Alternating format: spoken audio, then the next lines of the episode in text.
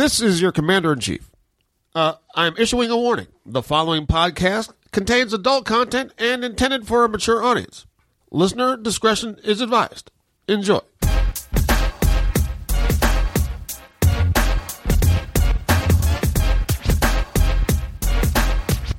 Hey, everybody, welcome to a brand new MMA Roasted podcast. It's me, Adam Hunter. I got a great team of co hosts today. I got Marina Shafir. What's up? As well as Luke Barnatt. How's it hanging? Uh, it's hanging hanging low, man. And then uh, we have Rob Van Dam, 420, uh, as well as Derek Bruns- Brunson on the show. Um, it's going to be a great show. We got uh, we got a, a good bunch of guests. I just what was I? I did shows all week. I had a show in San Diego actually uh, last week, which I think San Diego crowds are the best. I, I, if, I, if I had to live one where in the one place in the world, it'd be San Diego because the chicks are smoking hot. and way out of your league.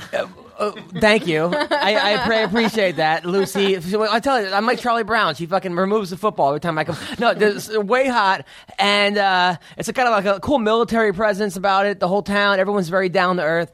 Show was great. Uh, had you know shows Friday and Saturday. I went for a hike with. Uh, well, actually, was pretty athletic. I ran a couple miles this week, and then went for a hike with. Uh, with the the uh, new girl who's already the ex girl, but we'll get into that later. Whoa, no, we're, that we're- happened fast. We're just better off as friends. We're better off as friends. Right. She's a real great girl, but we went we went for a hike, and then I ran into the ex girlfriend on the hike, which was always awkward. Uh, Is she from San Diego? no, she's from L- she's from L.A. We So to- she stalked you and went to the same yeah, hiking maybe spot. No, no, it was it was, it was Fryman. It was it's a, it's a cool little hike. Um, and uh, it was a pretty relaxing week though. Lots of lots of comedy shows. Uh, uh, it was at Flappers and Haha and. Uh, you know, watch watch Titan fighting, watch the UFC fights over the weekend, UFC in Rio, which we're going to talk about, and uh, it was fun. Marina, how was your week? It was good. Um, I worked and I worked out a lot, just the usual. Something happened to me last week, though. I forgot what it was. That's always great when you forget. Yeah. I love that. Normally you say nothing. Yeah. Finally, when you remember about your week, you forget, forget. about it. That's always great. Maybe write it down or. Uh, I don't usually like summarize my weeks. well, since it's a podcast, which involves us talking into a microphone, people listening on the radio, Right. maybe you might want to just take a note, like, "Hey, this week I did this." Just have one thing, Yeah. maybe. Just. All right, thanks. So, Luke, it's great. It's great having Luke in studio. Luke, how are you? So you? good to have Luke in studio. Uh, I'm, I'm very well, guys. I'm very well. I um I, I could summarize my week Yes. before we before we get into anything else. Sure. Um, uh, no, I, I'm joking. We, I got to eat, which was nice. Nice. uh, in general because obviously I was meant to be fighting in two weeks and. Everything changed, which we'll talk about in a sec. So I've been stuffing my face all week uh, and eating Cinnabons. I got those Cinnabons that you can you can actually make yourself. I didn't know these Really? existed. They come in those like tube things. and Yeah. You pop the tube and then you You've bake them. never made those No, before? well, I still haven't. Lucy made them for me. Do they have those in England? Not well. If they do, I'm going to hunt them out when I go home. because Okay. I didn't think That's so. like such an American thing. What, I've- Cinnabons? Yeah, those Cinnabons, but like all those, also those like little croissant rolls that you can hand make. It's such an American thing. Yeah, I've never seen it before, and they like come in this tube that like pops. You should Like, go back and like market it in England. You could be a, become a fucking billionaire. We're nowhere near as fat in England as you are over here. I don't think that did That- so well. That's true. Now, since we last, uh, you were supposed to fight Clint, right? Yeah. You're supposed to fight Clint. Now, now, how far in the training camp were you before to prepare for Clint? Um, I mean, I was he he pulled out with four weeks to go, so it was four weeks till the fight, and I'd been out in San Diego for about five weeks, and I'd been training probably two, two, three before that, but like my camps have changed a little bit because I used to try and do like a super long camp, like twelve weeks to get ready, because I'm I actually worked out. I've only been doing mixed martial arts total, like anything. It'll be six years in April, so I've only like been doing any sort of martial arts for that long. So I try and train all year round, obviously to get better, like everybody does. But I'm playing catch up with everything. So Right. I'm always on the mat, always trying to improve, always trying to get better. But my camps, I was like concentrating on one opponent, trying to make it like ten week camp or as long as possible. Uh, now I've sort of changed that a little bit, and I've tried to make it like six weeks of a solid hard because the training Alliance is so intense, and the, the training partners are so you know tough, and I get beat up quite a lot. It's like I need my body to heal in between those camps. Right, so you're doing shorter camps. So I'm doing shorter camps now. So Smart. rather than trying to extend them and make them longer. So like, I was meant to be fighting. I, I I'd been about three weeks into camp, and I had four weeks left. So it was now like you and Clint are friends, right, from the Ultimate Fighter? Yeah, yeah, really, really good friends. Now, was it hard to get excited for a guy you're friends with? No, no, no. I think there's more, more on offer. Like, there's more bragging rights when you fight your friends. Like me and Clint are, are good mates, and we saw each other a couple of weeks ago. The, literally the week before he pulled out, we were in LA together at the Ronda fight, like drinking tequila, like toasting, No way, really? toast- yeah, toasting to the fight, like hanging out. And it was like pretty cool. And then that week he pulled out from the fight, which is a bit weird, but you know, Ah. he, he broke his foot. Um, but it was like there's just more on offer. Like if you beat someone that you know quite well, and you, I'm going to see him a lot, and you know you got the bragging rights. if you beat some guy you never heard of, and you're never going to run into him. Yeah. it's important. So. But but uh, yeah, but sometimes fighters seem like they have to get mad at the guy to fight him, and if you know the guy, you're, you're obviously not one of those guys. I, I think British people are more tongue in cheek anyway. Uh, that you guys take the piss out of each other, as they say it. So now, now, so now you're supposed to fight Clint. That backs out, and now. Uh, so are you bummed? Are you did you go out and like eat cra- like crazy? Did you did you take your girlfriend out for sushi? I mean, what what what, what happened when you? Uh, you know, I was pretty bummed when the fight got cancelled. I'd been preparing a lot for it, and Clinton has got a style that suits me very, very well. You know, um, so and it's it's more like the what's going to happen, the the mystery. You don't know what's going to happen, so you're like, oh, this could happen, and you start thinking of all these scenarios. You could fight this guy. You look at the division, who, who am I going? to, You know, and then Joe got in touch with me, and he was like. You're not fighting anyone who's already on the roster. They're already booked up, blah, blah, blah. I need to find someone else for you to fight. And I was like, oh, so it could be, it's going to be another nobody. And I was going to have to fight who no one knows of. There's no like reward for the, for the input. You just, another fight that you've got. Yeah. Um, and then I started looking up at people that I could be fighting and all that sort of stuff. And uh, I was uh, not down. I was just, oh, just got to wait and see what happens, you know, uh, and see, see how to take it. And then he rang me up and he was like, right, I've made about 500 phone calls. I can't. I've got two people that can fight you. Here are their names, and he gave me the names. I looked them up, uh, and he, I said, "Yeah, okay. You pick whoever I'll fight, whoever you want me to." And he rang them both, and neither of them could take the fight. Who are the names? Um, I can't tell you that. Oh come on, No, no, give, no, give us the names. we can't tell you that. I don't know. Okay. Um, I can't remember one of them for one, but the other guy, uh, he was. Can you remember his name? Uh, we don't know. We can't David? remember. His name is David? No, it, Great. was, it wasn't David. John Smith. It wasn't John Smith. Uh, I'm trying to think, but he was he trained out with CM um, Punk. Uh, he w- trained out with Uriah Faber, uh, his camp. I can't remember the guy's name, but he had a family. Team holiday Alpha Male? booked. Yeah, yeah. Oh. He's a middleweight out there, and he had a team holiday. Uh, team holiday. He had a family holiday booked, so that's why he couldn't take the fight, which is crazy, but whatever. um, so then I said to Joe, I was like, well, I can always be postponed. You know, like I, I don't mind. I, I can wait. I know Mark Munoz is going to want to fight in the Philippines. How about that fight? And he was like, no, no, no, no, no, that's not going to happen. Like, we need to, I'll find you someone. I need you to stay on this card because we've already had one person pull out, uh, one fight get dropped. And I was like, fine. He rang me back the next day and he was like, I literally can't find a soul on the planet to fight you. Uh, so you're fighting Mark Munoz in the Philippines. no way. Yeah, so it was like one of those situations where you don't ask, you don't get, and people are always like, I, I from my feeling of all, obviously coming through the Ultimate Fighter, there's like nine guys that I know pretty well who are all in the same situation as me, like coming up, and they've all like bounced around. There's a lot of fear within that sort of within that sort of stage when you get in the UFC, like the first year, you don't really know how to take things. It's like anything. Um, and they, everyone seems like afraid to, to ask the UFC of anything, you know, to like, they're like, oh, I don't want to upset him. I don't want to say that. And they just realize you don't ask, you don't get. The worst thing they could say is no. So I was like, give me Mark Munoz in the Philippines. And it happened. You know, if I hadn't have asked, I would have been fighting God knows where against God knows who. You know? Now Mark Munoz is coming off, I think, three losses in a row. Yep. Uh, he's lost his, his last Friday. I don't even know the guy he lost to. I forgot the guy's name. It was uh, he, he got choked out by that guy. Rowan, Yon, Yon, or something. I. Yeah, yeah, yeah. Right. Uh, Evan, remember that guy's name? Rowan something. The, guy- the guy that Mark Munoz lost to. Oh, uh, Carneiro. Yeah, Roan Carneiro. Right. Look at. Oh, the brain over there. Uh, you know, but before that it was Machida, uh, or it was before that Mousasi, the Machida. Mousasi, Mousasi. Machida, So three in a row, he's lost. Uh, is there a, a big upside, like to fighting this guy, other than like, you know, if, you, if like you beat him, you beat a guy who a lot of people are writing off as a shot fighter. Uh, if you lose, you lose to a guy who's going to retire. Uh, is there a big upside? Are you kind of worried about that? you know, there's like you just said, he's going to retire. He's coming off three. Lo- I'm technically I'm coming off two losses, although I don't feel that way, but I'm still am. So the fight makes sense.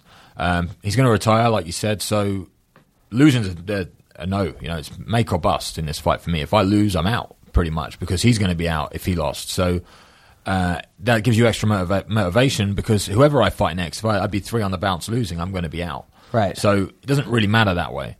Um, as for winning, you say he's lost three in a row, but you just said he's lost to Gegard Mousasi and Machida, Right. who are some of the best fighters in the middleweight division right now. It's not really a bad thing to lose. I mean, the way he lost to Machida was pretty shitty, but you know the Gegard Mousasi fight, he showed a few more skills, and yeah, he might be on the down and on the way out, but he still possesses the skills and the talent of a very, very good guy. You know? Yeah, no, I, right.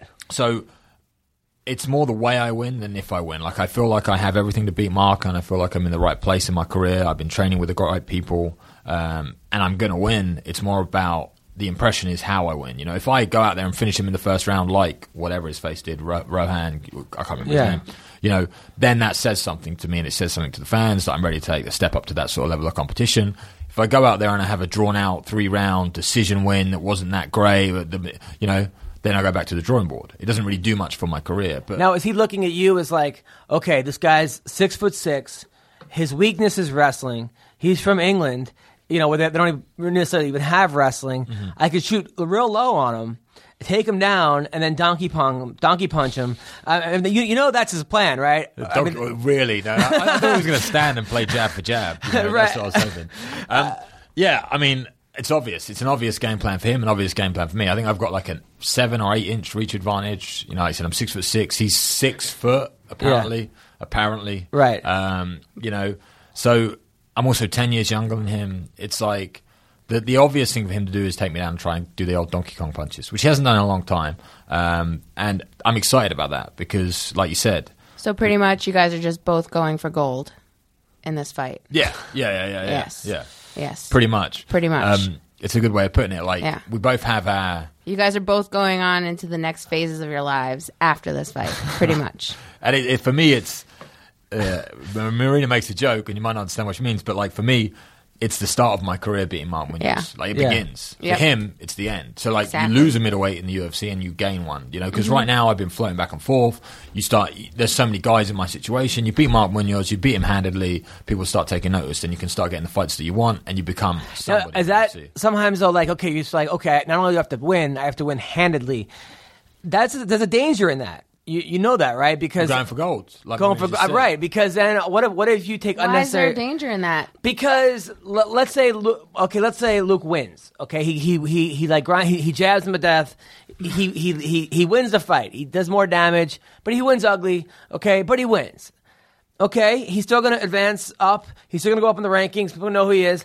If he goes for gold, I'm like, I got to take this guy out in the first, and starts throwing, taking unnecessary risks. He could himself get knocked out. Yeah. And and your perspective is like very interesting. I'm looking at it as like it's your opportunity to like really use the tools that you've been harnessing in this last camp. Mm-hmm. And he's thinking, I mean, I mean that you're just gonna go out there and go crazy. Yeah. Like you're. that's not what I'm talking about. well, to get a finish in the first round, I mean, No, it- you it's don't not have to go. You don't have to go crazy. and it doesn't have to be like I just said it as an example, but you know, I like I said, I don't have to go out and just throw a flying knee. You know, Right. No pun. I don't want to say pun, but intended. I'm not going to go out there and just do something crazy. I'm just going to do what I want to do and do it well. You know, and it's a huge opportunity for me. The fight is a big, big opportunity, and I need to take it. You know, and this, these are fights like this in your career make or break you. You know, and that's going to be in my head. I'm not going to pretend it's not, and I'm going to use that positively to win. You know, and I want to win every fight handedly. I want to win every fight impressively. I don't go in there thinking, right, I'm going to just, you know, that's But don't get into a dogfight. Uh, I, I I know that like that's the Filipino fans are going to be going crazy. Yeah. Okay,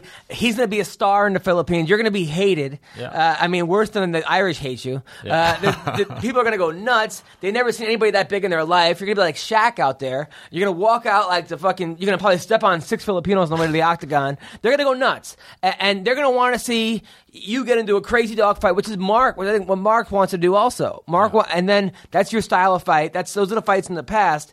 Uh, I don't know. I'm a little nervous, man. I, I'm, I'm, I'm, I'm, I'm become- glad you're nervous. I'm glad people are nervous. It's it, like nerves is just excitement, you know. So if I'm in a dog fight and I come out on top, it's a good fight to watch. People enjoyed it. If Yeah. I'm not in a dog fight and I land a big shot and finish him, that's great too. Like it's like I said, for me, it's it's the beginning of my career. Like I really I look at it in that way. You guys look- are both going to enjoy the fuck out of this fight. Yeah, and I look at Yeah. it as a bit of an honor as well to be fighting Mark in the Philippines, like a- as fight. his retire. He said it's his retirement fight. You know, Yep. it's it's a big deal. I, the guy's been fighting in UFC longer than I've been doing MMA. You know, Right. so he's been around a long, long time, and it's it's great to be the guy that gets. You gotta to stop retire. saying that. Like, you're giving yourself an out.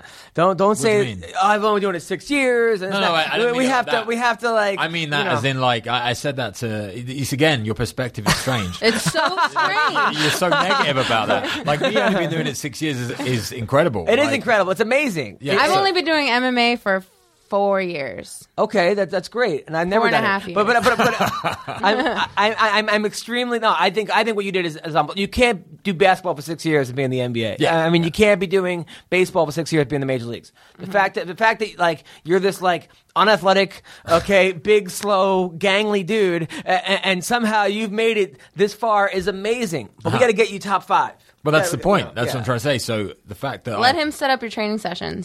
That's is what he's trying to get at next. But what I'm trying to say is a man that's come from like I, you know, you say you've been in MMA for four years. Mm-hmm. Before before that, I did nothing. I played basketball, make the basketball joke. I played basketball. I never did a combat sport. I knew nothing about combat sports. My friend who I lived with did MMA. I thought it was cool when I started. You know, that was it. Um, and if I can make that travel, make that that distance in six years. This is how I look at it, not being a negative fool like you.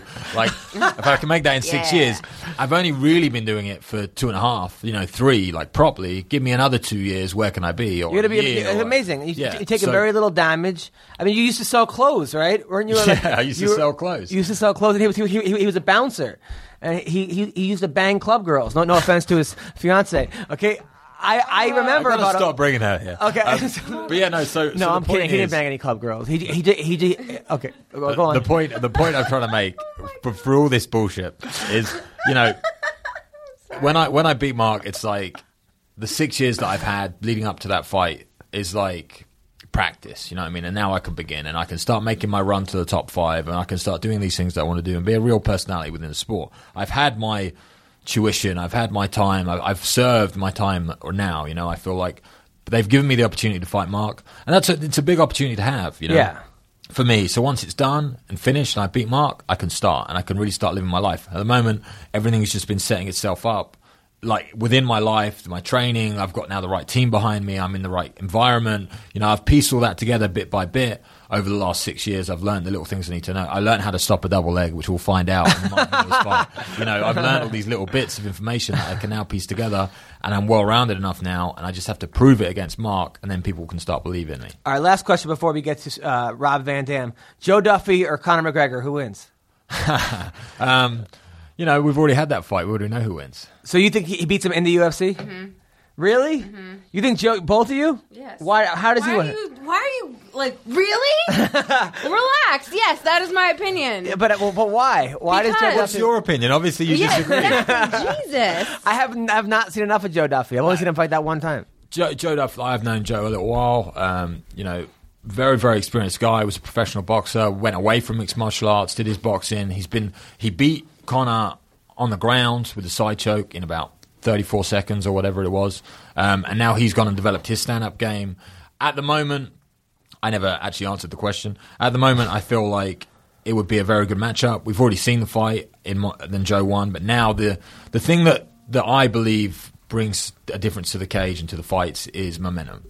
You know, momentum. There was a thing. Um, you know, the presence that you have when you fight, your what you come forward with and what you believe in can be much more than your physical attributes. Physically, against each other right now, we've seen a physical fight because when there was no hype behind it and they fought in a cage, Joe Duffy won. Now, when you have the hype, you have the build up, you have the Conor show, you have all that sort of stuff, he is a dangerous man in the cage against Joe, and I think it would be a different story because I'm not sure if Joe can handle that sort of pressure that Conor brings. I think that's how Conor is very well at defeating his opponents. He comes with such. He, I don't know how he can, like, magn, magn, um, magnet is the wrong word, but he can control this pressure that he has. Like this. he focuses really like he's got he what i'm starting to notice in fighters who are on a completely different level for example ronda their focus all of their energy all, all of their senses are put into winning and when you see that you see everything that's coming at you you're, you're not you're not you're not just like um like uh, one-minded you're very like you just see everything that's happening and there's a lot of fighters when you see you know when they zoom in and uh, bruce buffer is announcing their names you can see in their faces you can really see in their faces if they're there and they're present and they're in the fight. And there's a lot of people who aren't, and you can tell right off the bat. And Conor McGregor is invested 100%, 100%. So you think he beats time. Joe Duffy? Yes. You just two seconds ago you said Joe Duffy wins. No, I didn't. You just, yes, you did. I was right here. Uh, I think maybe you're confused with what I said. No, no, No. you said Joe Duffy beats Conor McGregor two seconds ago. No, I didn't. Did I say that? Yes, I think so. I meant it the other way around. oh, whatever. Sorry. Oh, oh, come on, play So- the tape. Play the tape. So yeah, like being able to control that that momentum and that shift and the Yeah. way. So you think Conor McGregor wins the fight? Right now, I think he would. Yeah, Okay. 100%. But like when the when the hype dies down for Conor, because it well eventually it has After to. Conor you gets the first loss, Yeah, then it might change, and then we might be in a different. But right now, I think Conor believes he's under, unbeatable, and that's what makes him win the fights the way he's winning the fights, not his actual attributes or his skill set. So he beats Aldo? I, I don't think so because I think Aldo's got the same. I think Aldo's got the, the he can stop that. You know, I, I believe, but um, you know, I think that's what's taken him so far, and I think if he fought Joe, that's that's how it would turn out. All right. Well, we're gonna call Rob Van Dam. They're gonna go over UFC Fight Night in Rio. Did you guys watch Titan FC at all? I, I didn't know. I didn't. I, your I just- boy won. Brett Johns won. Yeah, yeah, yeah. I know. I He's now I the saw- champion. I saw it on. Uh, I watched it on Twitter. If that All right, makes okay, sense. okay. We're, we're going to talk I about that a paying little bit. There were some good fights in that. Uh, c- uh, what's the name? Lost. Uh, our, our buddy Cody Bollinger. Bollinger. Yeah, yeah. Yeah, I watched that fight. Uh, we're, so we're going to talk to Rob Van Dam. Get back. We're going to talk about Ronda versus Bethe Correia. We got a whole stuff, a lot of stuff to talk about. But let's talk to Rob Van Dam right now. Hello. Hey, is this Rob Van Dam? Sure is. All right. What's up? You're on the MMA Roasted podcast. It's uh, Marina Shafir and Luke Barnatt along with us. We are talking to a guy right now who is the only guy to win titles in ECW, WWE, as well as TNA Wrestling. The three-time world champ, five-time uh, world tag team champion, uh, six-time intercontinental champion. Rob Van Dam, how are you, man? Dude, sounds like I'm pretty exciting. Yes. yeah. All Yes. good, man. It's all good. I'm in uh, Las Vegas uh, at the moment. I actually just did uh, MMA Junkie. Are you familiar with that show? Yes, yes, yes. A good Yeah. guy, gorgeous George, nice guy, real nice guy, and the Goats, Yeah. super, super, super great people. So, uh, and you're also Yeah, he's with right now. now. I hear you're now you're you're, you're a stand-up comedian now. Well, um, it, it's something that I do. I mean, to call me, a, to say it like that, you know, uh, sounds. I don't know if I put that label on me, but yes, I do. Therefore, I am. Nice. So that, that that's great. I'm I'm also a comedian. I love to actually perform. We have a, a mutual friend in uh, Bruce Jingles. So uh, Okay, right on. Yeah. Yeah, I've actually done this. I think I started in 2006, so I've actually done it uh, over the course of quite a few years, but I don't do it that often. Sometimes four months go by in between, uh, you know, a gig. But lately, it's it, there's been a lot more of it, and I have a lot more time since I'm not uh, spending as much time on the road wrestling. So, so it's cool. Unlike uh, some thoughts that people may have, or I don't know what the other wrestlers' intentions are that do stand up, like uh, Foley and Piper, those guys. I don't know, but I can tell you, uh, I'm not looking to to cross over. I'm not looking for like another career path. It's just fun for me. It's as an artist. I enjoy uh, the outlet of expression. It's mentally stimulating for me, whereas wrestling is not anymore. And so uh, I enjoy it, and um, it's just it's it's just fun. now, I mean, uh, well, that's cool, man. If you if you, if you ever want to gig together, let me know. Uh, now, I, I, For sure. I would be honored, man. Uh, I was Yeah. look I was looking at some of your old wrestling. Uh, videos from last time uh, from actually last time I was looking through about your stuff. Now you um you seem to have a lot of uh, karate. What what what's your actual martial arts background? Okay, uh, so so here it is. Uh, I, I got into martial arts through wanting to be a wrestler, so it's kind of uh, it kind of came around full circle. So there's a guy in Battle Creek, Michigan, and where I grew up. Uh, me and my friends who were wrestling fans that knew what we wanted to do. And this guy had a ring, so we had to figure out how we're going to be able to get in this ring because we're wrestling on the living room, uh, you know, uh, couch cushions that we throw on the floor. So we knock on the guy's door and we say, "Dude, yeah, we're going to be wrestlers when we grow up. Uh, we, you know, we we want to get in the ring there and work out." And uh, so what he does is he has us come over to work out, but what we don't know until we get there is that we have to go through his uh, kickboxing classes first, the stretches, the drills, eventually the sparring, uh, because he's a kickboxer and a kickboxing promoter. And then after the fighters left for the day, then the wrestlers could have the ring to work out. So that got me into martial arts. I found out that I was really good at it. I knocked everybody else out, and I could take a tremendous amount of of punishment. And and then so I enjoyed kickboxing and wrestling while I was training to be a wrestler with the original Sheik. I actually thought that maybe I would go pro kickboxing if uh, wrestling didn't work out, but uh, to supplement the kickboxing, I soaked up everything in town. So we had three dojos. One taught um, one taught American uh, karate and also uh, kendo and um, aikido.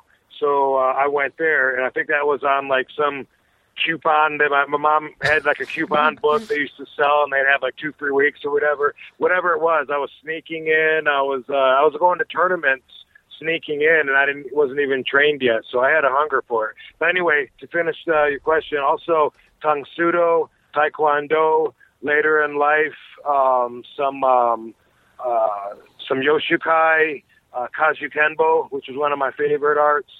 Very little Tang Soo Do, and uh, now when I work out, it's usually uh, jujitsu uh, with uh, Justin McCauley, the uh, MMA fighter. Oh, nice! I, I I love that guy. Now, ha- now, did you um did you have any actual? So you you had some actual kickboxing fights. Yes, and, and these these uh, shows were at bars and uh, sometimes like outdoor festivals where they'd have bands and stuff. So it was like a party kind of atmosphere. So I was paying my dues when I was like, I don't know, 16 years old. We would actually set the ring up, set the chairs up, uh, open up the show with a wrestling match. We hadn't been trained yet, but we uh, choreographed our own uh, our own match, which I've never been able to find footage of that. I would love to see this. Um, but then afterwards, uh, sometimes I would have a fight that might be scheduled, and then sometimes even an extra fight afterwards because there'd be somebody in the crowd drinking that says, "Oh, I can kick these guys' asses. Let me in there." And I was the guy, you know, talking to Kit, the uh, you know, our our our our coach, you know, saying, "Dude, let me have him. Let me have him." And I had that hunger. I wanted to fight. I wanted to get better.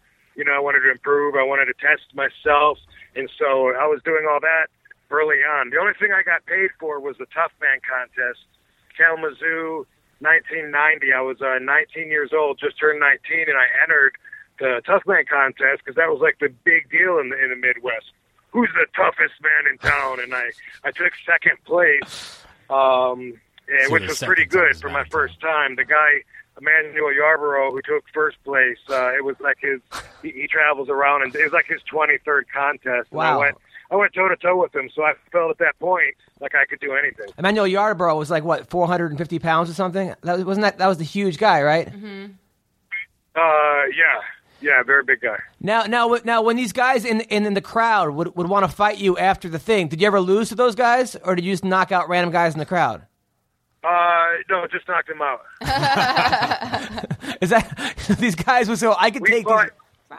yeah, we fought with uh, 16 ounce gloves, and we had headgear on, and we had uh, foot pads on. Dang. And um, I just, I just did not think it was possible to knock me out at that time. In fact, uh, still today, with all my physical attributes, I've, I've only been out, out, completely out one time in my life, and that was in a uh, situation out of the ring. I wasn't a pro yet. This was on the street. I used to, you know, part of testing myself was was in a uh, an unorganized fashion. You know, which uh, any any kids listening, you know, this is a bad idea. But I used to uh, want to get in street fights just just for the challenge. Like I, I wasn't a bully, uh, but I wanted to find other people who were bullies, people that wanted to fight, that thought they were tough.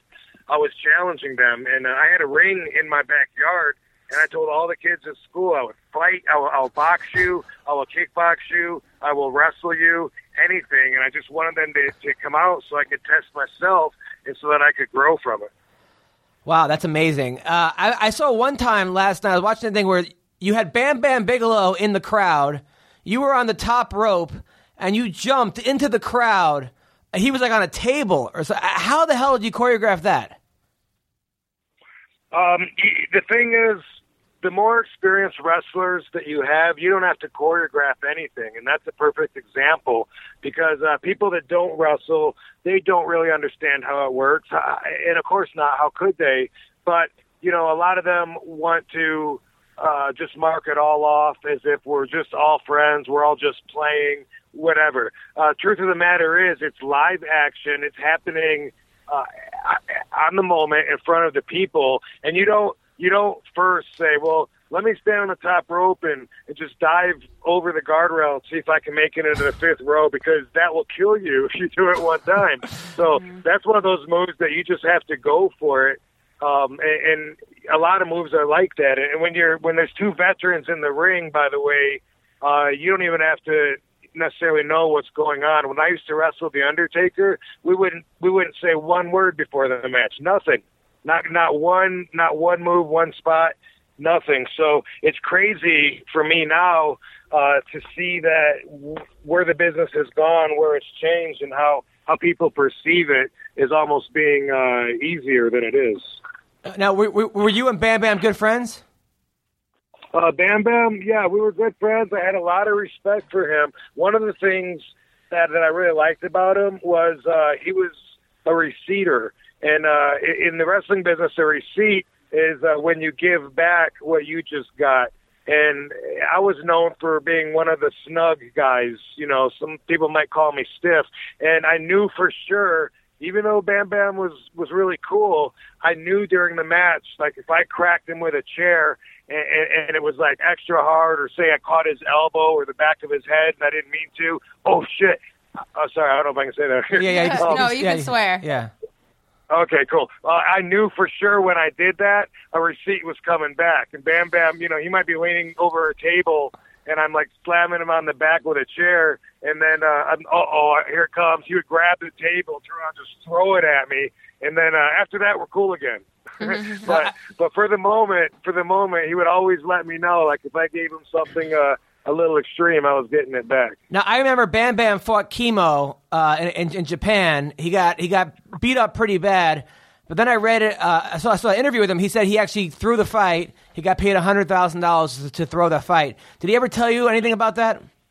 No, no, we never talked about that. You know, the uh uh the the shoot slash work matches that they do in Japan are, are kind of crazy to me because I watch uh fighters like in UFC and part of what I enjoy about it is seeing these guys go for it, those big wild swings. They're putting everything into these punches, hoping to connect and knock out. And there's no denying that, you know, when someone's really going for it, trying to win.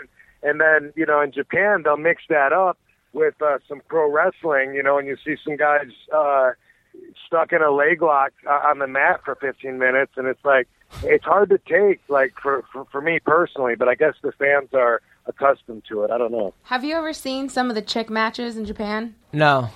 Holy shit! Like that is some un- Yeah. there that is unchoreographed professional wrestling. These chicks are doing Very, like, like very physical. yeah, like crazy flips off of the ropes. Really? Like oh my, it, it's some crazy jumping jujitsu bullshit. I've never seen anything like it. No. What they do with their bodies, what happens to their body, like they they will land on concrete Wow. and they'll just keep wrestling. Now, Rob, what was it like working with Brock Lesnar? Um, Brock was uh, first off very athletically gifted. You know, the first time I was in the ring with him, I, I instantly became a fan of his. I recognized him as a freak of nature. One because he's as strong as the Incredible Hulk, and uh, two, he's just got the the prowess of a lion. He's got like his, the balance, like everything about him. I just uh, I instantly, you know, knew he was the real deal. And when he went to UFC, I personally thought for a while there, like, oh my God, there's there's not going to be anybody that can beat him. And and then you know when Frank Mir uh, used that uh, that um, that knee bar, it, it, you know, it really meant a lot and, and reminded me how important technicality is and how you know like uh, someone can slip up and with enough you know uh, a technician like like Frank Mir, bam, he only gives you that one chance to screw up, and he took advantage of it. And sometimes you just, you know, when you put it on paper and you and you put in uh, the odds, you don't, you can't imagine something like that happening. So that's again, that's what's so awesome about MMA and about these guys like you know really really put 100 percent on the line uh, and, and going for it. Always been a big fan. But was Brock was Brock cool? Was he easy to work with and everything? Yeah, Brock has always treated me with uh, nothing but respect. Yeah, I mean, I was. I mean, Brock, your your match with Brock last night. I was watching that too. That was uh, that, that was hilarious. I mean, you've you've beaten some of the best guys in wrestling. I mean, The Rock, uh, Brock Lesnar, uh, Triple H. You've uh, you know, at one point you were really on top of the world uh, as far as wrestling goes. Can I ask a question? Sure. Really quick. Uh, do you remember uh, Wrestle Reunion? Yes. Um, what did you think of your match with Chris and Chris, or Chris Hero and Roderick Strong? Um, I thought it was a uh, uh, it was a decent match. It was just it was it was somewhat typical, except for it being a uh, a three way match. But both of those guys were good. The crowd knew who they were. I, I myself wasn't as familiar with them, but the you could tell the way the crowd took to them. You know that they were uh, very connected, and the crowd you know was excited, looked forward to seeing the whole thing. So you could tell that they were having a good time. The way Right. they chant, you, you know, you're not letting it down. So Yeah. uh, it was so yeah, it was cool. I hadn't been in the ring for a minute uh, prior to that, so for me it was kind of about that too, getting back in there and um, and, and doing my thing. Now, do you follow like PWG or any of the like the local underground shows still, or no? I don't follow any of it. Really? Oh, that's Yeah. a bummer. Well, no, Well, I also I also don't watch WWE. In fact, uh, I don't even watch myself anymore, and uh, That's that's, not badass. something fans want to hear. Fans don't want to hear that because it disconnects me from them, and they want to know what I thought about you know Monday night, whatever the hell happened. But truth is, that's one of the things that's always kept me different is the fact that um, uh, unless I'm there at the arena uh, seeing what's going on, then um, then I'm like in another world, and hopefully that makes me fresher. Uh, if not, then whatever. I'm not really looking to to prove myself anymore. now how do you how do you think CM Punk's going to do in uh, the UFC? Um, better than people are expecting because right off the bat, everybody wants to uh, to dog him. Everyone's like, dude, he's gonna find out, you know, that uh, you know you don't just cross over and go to MMA. Of course not, and he knows that, and he's not gonna fight until he's ready. That seems to be something that everybody overlooks. I mean, he's gonna train. Uh, he is training, and he's gonna wait uh, until he feels like he's ready, and then he's gonna fight. So he'll have, he'll have as good of a chance as any other fighter. And then on top of that, because everyone's so excited about this, he's going to draw some money, and he's going to make some money for UFC, and uh, and they're going to pay him for it too. So um, you know that's something that doesn't necessarily happen with WWE. I mean, even uh, even if you're drawing you know thousands of fans and they all have signs that that have your name on it and stuff, that doesn't mean that's going to equate to uh, you getting a fair portion of the pie that night. Do you think that they kind of screwed you over as far as uh, as uh, money goes? Oh, I've never been one of their one of their chosen few. Like they have certain guys that they take care of. Uh, John Cena, you know, Randy Orton. Uh, there's a few guys, and and the amount of money that those guys make compared to the amount of money that other guys that are doing basically the same job is like night and day. Like, you know, outsiders wouldn't believe that they even have the same career. Um, but that's just the way it is and the way it always has been. You focus on certain guys. Those are the guys that you put, uh, that you invest in with the merchandise, with the sponsorships, with the movies, all of that. Uh, and then it pays back. The other guys, I mean, let's face it, wrestlers travel three or four to a car so they can split the expenses. A lot of them split the cost of the hotel rooms and stuff. And I don't know if they if they if they really have to or if it's more for companionship. Uh, but you know, traditionally that's part of, and especially when you're starting out, um, and and and when you're you know trying to get your momentum going, you you kind of need that. I, I you know I, I go the opposite. I travel by myself and have for most of my career. Um, and, and, you know, then it's like I don't have to worry about compromising, going to the gym when other guys want to, or stopping to eat where they want to, any of it. Even conversation. I don't have to, you know what I mean? Like I'm, I'm in control. But in order to do that, I mean, I have to make a certain amount of money so that I can um, so that I can uh, facilitate that. You know what I mean? There's uh, there's a lot of expenses on the road, and then because you're an independent contractor, you can also get your expenses taken care of in your contract if that's if that's how you want to do it. Now, at uh, one point, uh, you were actually traveling on the road with Sabu, and you, you got you got caught with weed and uh, Vicodin, right? Uh, yeah, 18 grams of marijuana, and I yeah, I think they found. Yeah, the people forget about the Vicodin, and I did too. That was, that was, But I mean, the- it was that was just a bullshit thing anyway. I just didn't have it in the prescription bottle, so I had to follow up with that. And, you know, it was like I think it was like two pills or something, uh, whatever it was. Anyway, uh, yes, true. I got pulled over in Hanging Rock, Ohio, and my car smelled like uh, Humboldt, California. No, no, no, no. Afterwards, uh, you were then known as like the 420 fighter. So was that the, one of the best things that happened for your career? Was getting caught all that weed?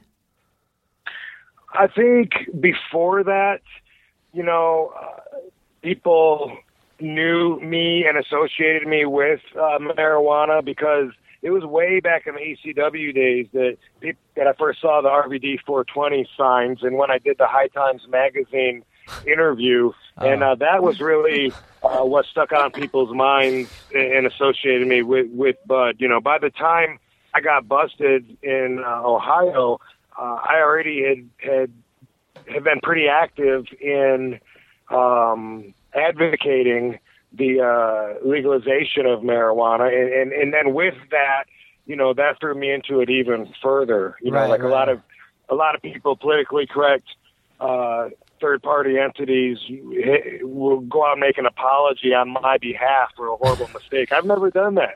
I've never done that. You know what I mean? I got busted, whatever. Uh, but the truth is, uh, I know more about uh, marijuana and the laws uh, than probably anybody that you're going to talk to.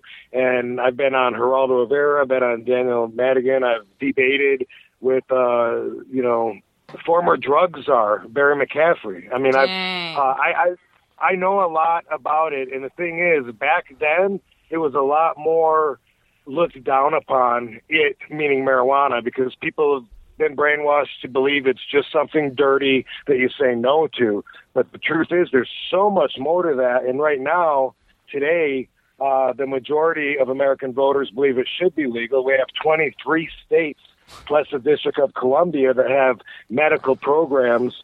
Uh, we have four states plus the District of Columbia that have recreational usage. And in the next two years, we're going to be up to like 15 states that treat marijuana like alcohol. So the thing is, I knew that um, that I was putting uh, my energy into the right movement that I believed in. But right now, the momentum uh, in the leverage is on my side. I mean, back then, people didn't want to hear it, or they thought that you were crazy if you said some of the things that now people accept as fact. Yeah, back then they looked at marijuana as like you're, you know, it in society it was like a really like a really dirty poor thing to do. Like upper class people don't do that. Right. They stick to cocaine, you know, top shelf Right. liquor, and that's it. But now Yeah. everything, you know, everybody's starting to realize that everything is ass backwards. Right. And um, now, I mean, especially living in LA, you see people who are who look like they're dressed in rags, but apparently those rags cost like I don't know five hundred dollars and shit, and they're they they're like the richest people. So hmm. everything is backwards nowadays. Thank you. You're welcome. Now, fi- uh, finally, I gotta, I gotta ask you uh, last question. So I know there had to been back in the day when you were coming up. I know, I know you're a married man now and, and all that, but before that, They told me you were going to ask this. Uh, okay. Oh yeah, yeah, yeah, yeah. I know you're. I, you got to. How many ECW groupies? tell- How many WCW chicks? I mean, you must have just went crazy. Am I right? Uh, you are not. You are not right with that. Actually, Oh, Yeah, really? What, what, what, at first, um, by the way, I, I mentioned this earlier too. When I was in WCW, you weren't allowed to bring your girlfriend or wife anywhere near the arena. That's how the business has changed. Mike Graham implemented that rule with us. His dad, uh, you know, Eddie Graham, back in the day, uh, passed that on to him, and that was because they believed in the. Uh, uh, the sexual value of the baby faces and actually thought that they could pack the arenas with screaming female fans, which you know may, maybe they used to. I don't know. Um, dude, I get uh, I get asked. Uh, this is something I just said on stage uh, um, the other day for the for the first time. I tried this one out. So I've been asked how I remain such a faithful husband in all my years of pro wrestling um, you know, being on the road having pussy thrown at you. And uh, my reply was, "Have you seen the wrestling fans? Oh, it's it's, it's uh, rough. it's not rock and roll, but, uh, But no, because no, but yeah, no, but to uh, yeah, to uh, I, I've seen some stuff, you know, for sure, and I'll write about all of it uh, in my book, and I've had a lot of fun. Uh, but yeah, I mean, when it comes to uh, uh, specifically what you're asking. There's not too many stories out there about RVD and groupies. Now, when I first got in, uh, 1990, 91, and I was, you know, just not even old enough to drink, that was one of the uh, biggest, uh, biggest benefits of getting into the business. I remember in Tennessee, we would, after the arena, we would go to the uh, hotel that was across the line in uh, Jefferson, Indiana. Anyway, there was this Days Inn, and we'd four of us would split a twenty-eight dollar room. That's how that's how rich we were back then. Wow. And when we would after the show, we would go back to the hotel, and there would be uh, a bunch of fans, uh, most of them girls, all over the hotel. Uh, like there was a swing set, like a little playground, and they were hanging out wanting to hang, uh, to talk to us and wanting to bribe us with beer. So for you know for a young for a young man, that was like uh, that was pretty good getting into that. Yeah, so back in the day, it was good. And I, you know, it's finally, I actually didn't realize that you were the guy in the Million Dollar Man promo that kissed his foot. I remember watching that as a kid, where he goes, "I'll, uh, I'll give like a thousand dollars to anybody that will kiss my foot," and and that, that, that was you. Well, but unfortunately, it was only a hundred dollars. Which is crazy. So Rob Van Dam, yeah, I was the worst. I was the worst negotiator uh, because yeah, I I, I could have held out for. I was supposed to. That's what everybody does. Is you hold out and he proves his point by finding your your price. But mine, yeah, I was so excited just just to be in the ring. But, uh, yeah. um, hey, so so I know you're ending this. Let me just say uh, back to the marijuana. I could talk for hours about that, but let me tell you, uh, your listeners a few things that, that they might not know. Marijuana is a Schedule One controlled substance has been since 1970 thanks to Richard Nixon meaning the most dangerous the most harmful on the planet. That's marijuana along with heroin and acid. Schedule 2 meaning safer for you better for you meth and uh, cocaine. That's so when you talk about uh, things being backwards now Yeah. this has always been backwards and people just don't know it. If you look up the controlled substance act you'll say oh my god he's right. The federal government tells you that cocaine and meth are better for you than marijuana because marijuana has zero medicinal benefit according to the federal government. However, at the same time, they have a patent on the medicinal properties from marijuana and they made a pill called Marinol, which is 100% THC that they give uh, to patients, they sell to patients. Um, so that's the hypocrisy right there that I'd like to point out.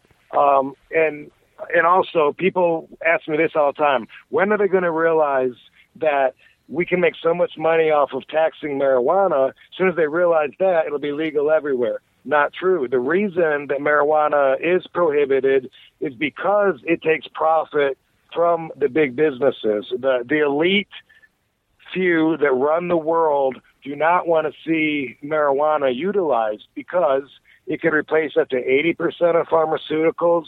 It could replace uh, fuel, um, alcohol, and cigarettes. Forget about it; they're gone.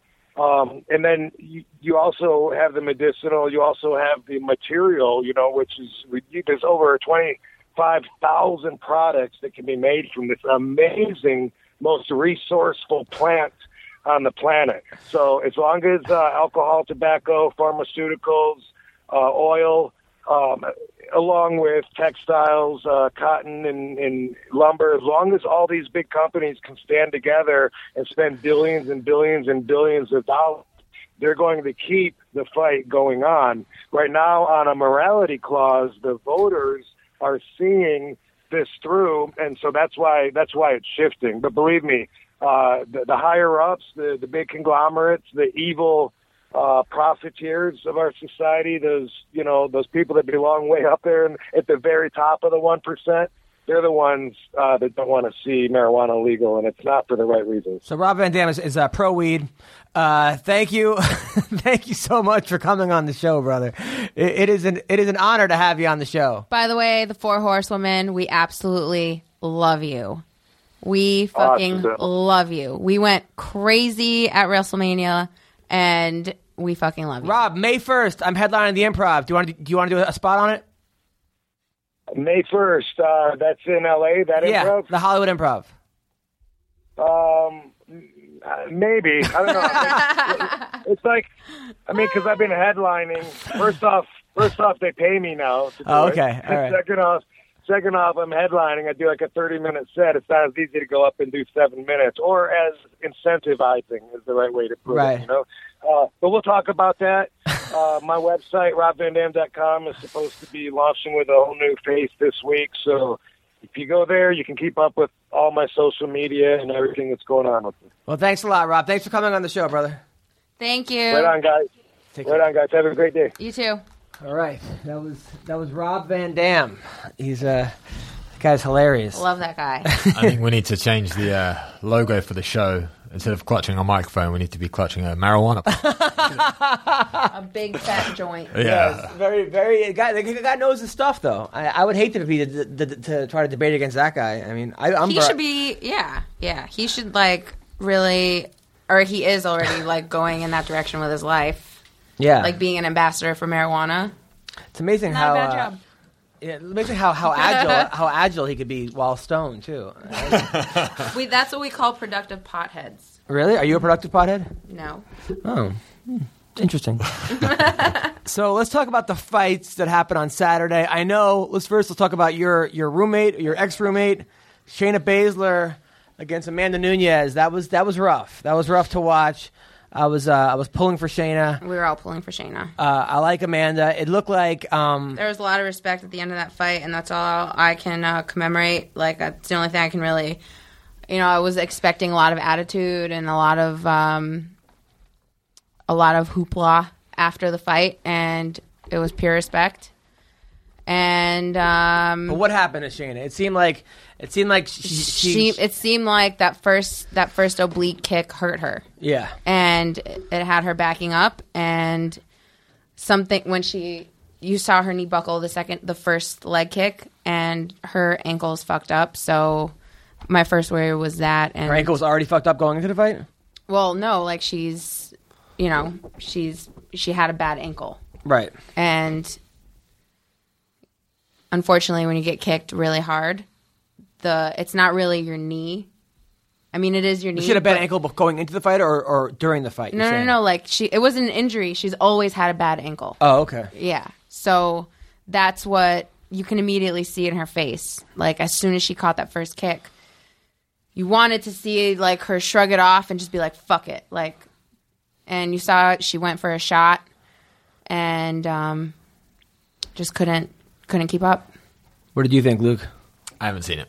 Awesome. I'm going to be honest. I haven't seen it. No, I uh, had a pretty busy weekend, and I, I caught the fights. I've caught some of the fights, but not all of them. Well, I mean, Nunes is a beast. I think she's a problem for anybody in that first round. In that first round, she completely demolished Cat, uh, Cat, uh, Cat, what a what's Cat. Zingano. Cat Zingano, yeah, yeah, yeah, Cat. yeah, yeah. Cat Zingano. I mean, that first round was almost stopped. Uh, she also beat uh, Germaine de Randamie, uh, killed her in the first round too. You look how, so how, how good Germaine won. Also, it's it's almost like she kind of gasses in the second and third. She's and just got that kind of style where Amanda is really, if you look at her, all of her fights, she is very explosive, but she's one dimensional. She really is one dimensional fighter. She's a she's a stand up fighter. And if you can break that, if you can just keep that pressure on her and just be in that pocket, there's no way she can land anything strong. She needs the distance to land a powerful punch. That's the type of fighter she is. You can see with all of her striking, she maintained a, a really healthy distance, even with Shayna Yeah. and landed was landing some some good strikes on her, but as soon as you put that pressure on her, she's not going to be. I can guarantee you, she's not a good counter striker. Her speech lasted like longer than the fight. Yeah. She, honestly, her speech She kept going her. on. I don't know how the translator was going to backtrack and then read. He just said she wants to thank a lot of people. Yeah. He, just, honestly, I swear to God. no, They- dude, it, it- was it- like 15 minutes. They should make it like the Oscars, where Yeah. like music goes over, like in the Oscars. People, you know, how, like people, their speeches go on too long, and they start. Yeah. They should do that with fighting. They like blink a light in the back, and they're like, "Okay, your time They is should do that coming." With fighting. They start playing like s- some kind of theme music or Yeah. She, something. did she grab the mic or something? And, She- Yeah. You know what it was? She, Yeah. you know, it was like she kept going, and it, wa- and and there, it wasn't like a Joe Rogan who kind of is an expert at kind of cutting people off. You know, when it's someone speaking Portuguese, they have no idea And what it's they're saying. John saying. Anik. Jon Anik doesn't know when to when, No. when to cut off. By the way, Jon Anik's hair now is completely white. Uh, it looks. Somebody said that John More Jones. salt than pepper. Somebody said that Jon Jones was going to start snorting his hair. Guess how white it was. Was that Uh, you? No, yeah, no, I actually, no, no, somebody tweeted it to me. But uh, I, I personally, I think Annex does a great job. I, I, ha- I have no issues with any of the announcers, especially uh, if, if sometimes if like I, they're great. The announcers are great. I honest, so uh, so that, that was that was that was that was great. There was also um, the main fight, uh, which was Ryan LaFlare versus Demian Maia. There was a couple of tweets coming out from your account. Yeah, I was saying how it was boring and how Maia's the eyes in Maia's uh, back of his shorts fell asleep and how LaFlare is now pregnant. But look, Demian Maia, like they said going into it, there's fighters and there's mixed martial artists. And Maia's a mixed martial artist. He actually said in one of his quote, I, I like beating guys without having to hurt them. He's not a very violent guy. He's, he's a very finesse guy, and I think he did exactly what he should have done. I think you that's right in a way, but I think his style has definitely changed with age because he, he went through a stage where he tried to be a bit more of a stand up fighter. I don't know if you remember that. Yeah, that was awful. Yeah, yeah, but at least he gave it a go. So like, he tried to be a be a hurtful stand up fighter, try to go come in guns blazing, blazing, and then look for the takedown. Um, and it didn't work out for him. Like you said, he didn't look that great. And now he's getting older and older and older. And I think he's just fighting the way his body allows him to, without taking the damage he took when he tried to be a stand up. Yeah, the stand-up fighter. I mean, him and him and Weidman. That stand-up fight was crazy. Uh, that was probably actually Weidman's closest fight was against Demian Maia. I think Weidman cut thirty pounds before that fight, Yep. but you know he got knocked out by Nate Marquardt. And I know the fans were angry. I do think it's a mistake to have him headline a card because you know more than likely, uh, more than not, he's going to have a pretty boring fight. And I And understand. it's- gas is now a, an issue with him. Well, you look at his maybe last they- few fights. I understand Yeah. it's in Brazil. He's Brazilian. He's a draw. You want to have him there. It's the Rio card. They're all going to be there f- to support him. So you have Demian Maia headline. But really, has he ever been in an exciting fight? Ever? No, he's never really been an exciting fight. He's he's been in great fights. His he, he shows dominance. He's got great jiu-jitsu he's been in technical. Yeah, his, yeah, his, technical his takedowns are amazing. Yeah. I mean, the fact that like Ryan LaFlare, who's a good collegiate wrestler, got taken down every single round by a guy from Brazil who's probably never wrestled, never didn't wrestle in college. But that, that's how athletic. I mean, granted, it's a different style of wrestling, but he, his takedowns look great. So uh, you know, Maia's a he looked very impressive. I get it. He probably shouldn't have headlined that card. Um, Can we talk about the terrible stoppage that happened? We could talk about that. Sure, we could talk. Whatever. It's a podcast. I know, I know that that that's on the forefront of my mind right now. Marie, she's getting upset. She's no, because that was fucking Oh, yeah. bad. Crazy. That by, was by the way, by the way, people, before you know it, before the podcast started, I was looking at Marina's arms. God damn and, it. And she goes, "Stop looking at my arms!" like it was as if like you're checking out a girl's tits, but like you're not. And she's like, "My eyes are up here." It was, it was which, which, which Evan the beard pointed out. Her, your arms, your arms are very, your arms are very round and She, point, she came perky. from strength conditioning though. God damn it! You have very Strength and perky arms. is You have a. Uh, yeah, you're gonna have to start wearing a bra on your arms. But so, yeah, what were we saying? Uh, Too far. Okay. Uh, Yeah, the- We're talking the about the stoppage. terrible stoppage. The referee stoppage. There Uh, needs to be instant replay in MMA. Ah. That would that would solve this. Come on. But, but but how would it solve it? yeah, like It was a phantom walking- That guy tap. needs to be fired, and that solves the problem. You know, like it, it's a terrible. He should decision. never ref another fight. But he's not going to be fired. But he should be. He should be. But but but How does instant replay? It's okay, instant replay. They put up a little replay. Oh no, no, he didn't tap. Okay, let's start you back in the same position. Yeah. No, no, no. Yeah, that's no, exactly what they should have done. That's not the sport, though. That's Th- come on, they do it in every other sport. Th- I mean, yeah, like football, and they don't, they don't do it in what? Give You me a should have sport. one Give instant replay. Sport. the whole one- point of MMA is to transition and you fucking you evolve to the situation. Yeah. So like if yeah, okay, if they had instant replay, they would look at the replay and be like, well, they they wouldn't start them in the same position. They wouldn't start. They would have to just restart the whole fucking thing. Okay, well, that's what. But that's still better than ending the fight. You look at the other alternative: is, is a guy you end the fight, the guy didn't tap, it wastes everyone's time. The people that bet on uh, what's the name get totally screwed because he didn't. Yeah. I mean, you know how pissed I'd be if that was my parlay, and, and that was the one fight. I think they that, should be like, put on to the next immediate card and have a rematch. They should, but I think Because they're still in fight But shape. instant replay would solve that. Same goes for eye pokes or even that, like you know, I don't know. I, I just feel like no, it's- it is. It's definitely an argument. Um, we're not, you know, like instant replay could be useful, but it's just there's so many situations where it just be- makes it harder work than it was. Well, you do it like know? football, where you, you you have one instant replay call per fight or something, or like the coaches can call an instant call flag, or uh, you know you know Evan doesn't see it. There's No. there has to there should be an instant replay on times like that where the referee clearly screws up. All right, Adam, you want to call you want to call instant replay on whatever happened in the fight, Yeah. submission, tap, whatever. How long do you think that takes from you throwing in your flag or whatever to call Yeah. these replay to actually getting, you know, played on the video to the guys communicating with Evaluating. each other, to actually, yeah, to evaluate Two minutes. deciding. Two minutes. Two minutes. Dude, two minutes in TV is a fucking. yeah It is a year. Yep. You missed a commercial. You- If they're, the So play the all about the cake video. The all about the cake. The, have the, you tell me impossible. you play the all about the cake video with Daniel Cormier. Everyone's laughing. We're all in a good moods. All about that cake and chicken. You tell me you wouldn't want to see that, or play my MMA roasted video instead. You got to play all- the instant replay so people can see what happened. You That's all- the you whole could- point. You could hear my jokes. You could, you play Adam Hunter's stand-up comedy. I'm telling you, people will be entertained. Uh, not Just the, just the purely logistical reason Yeah. why it doesn't work.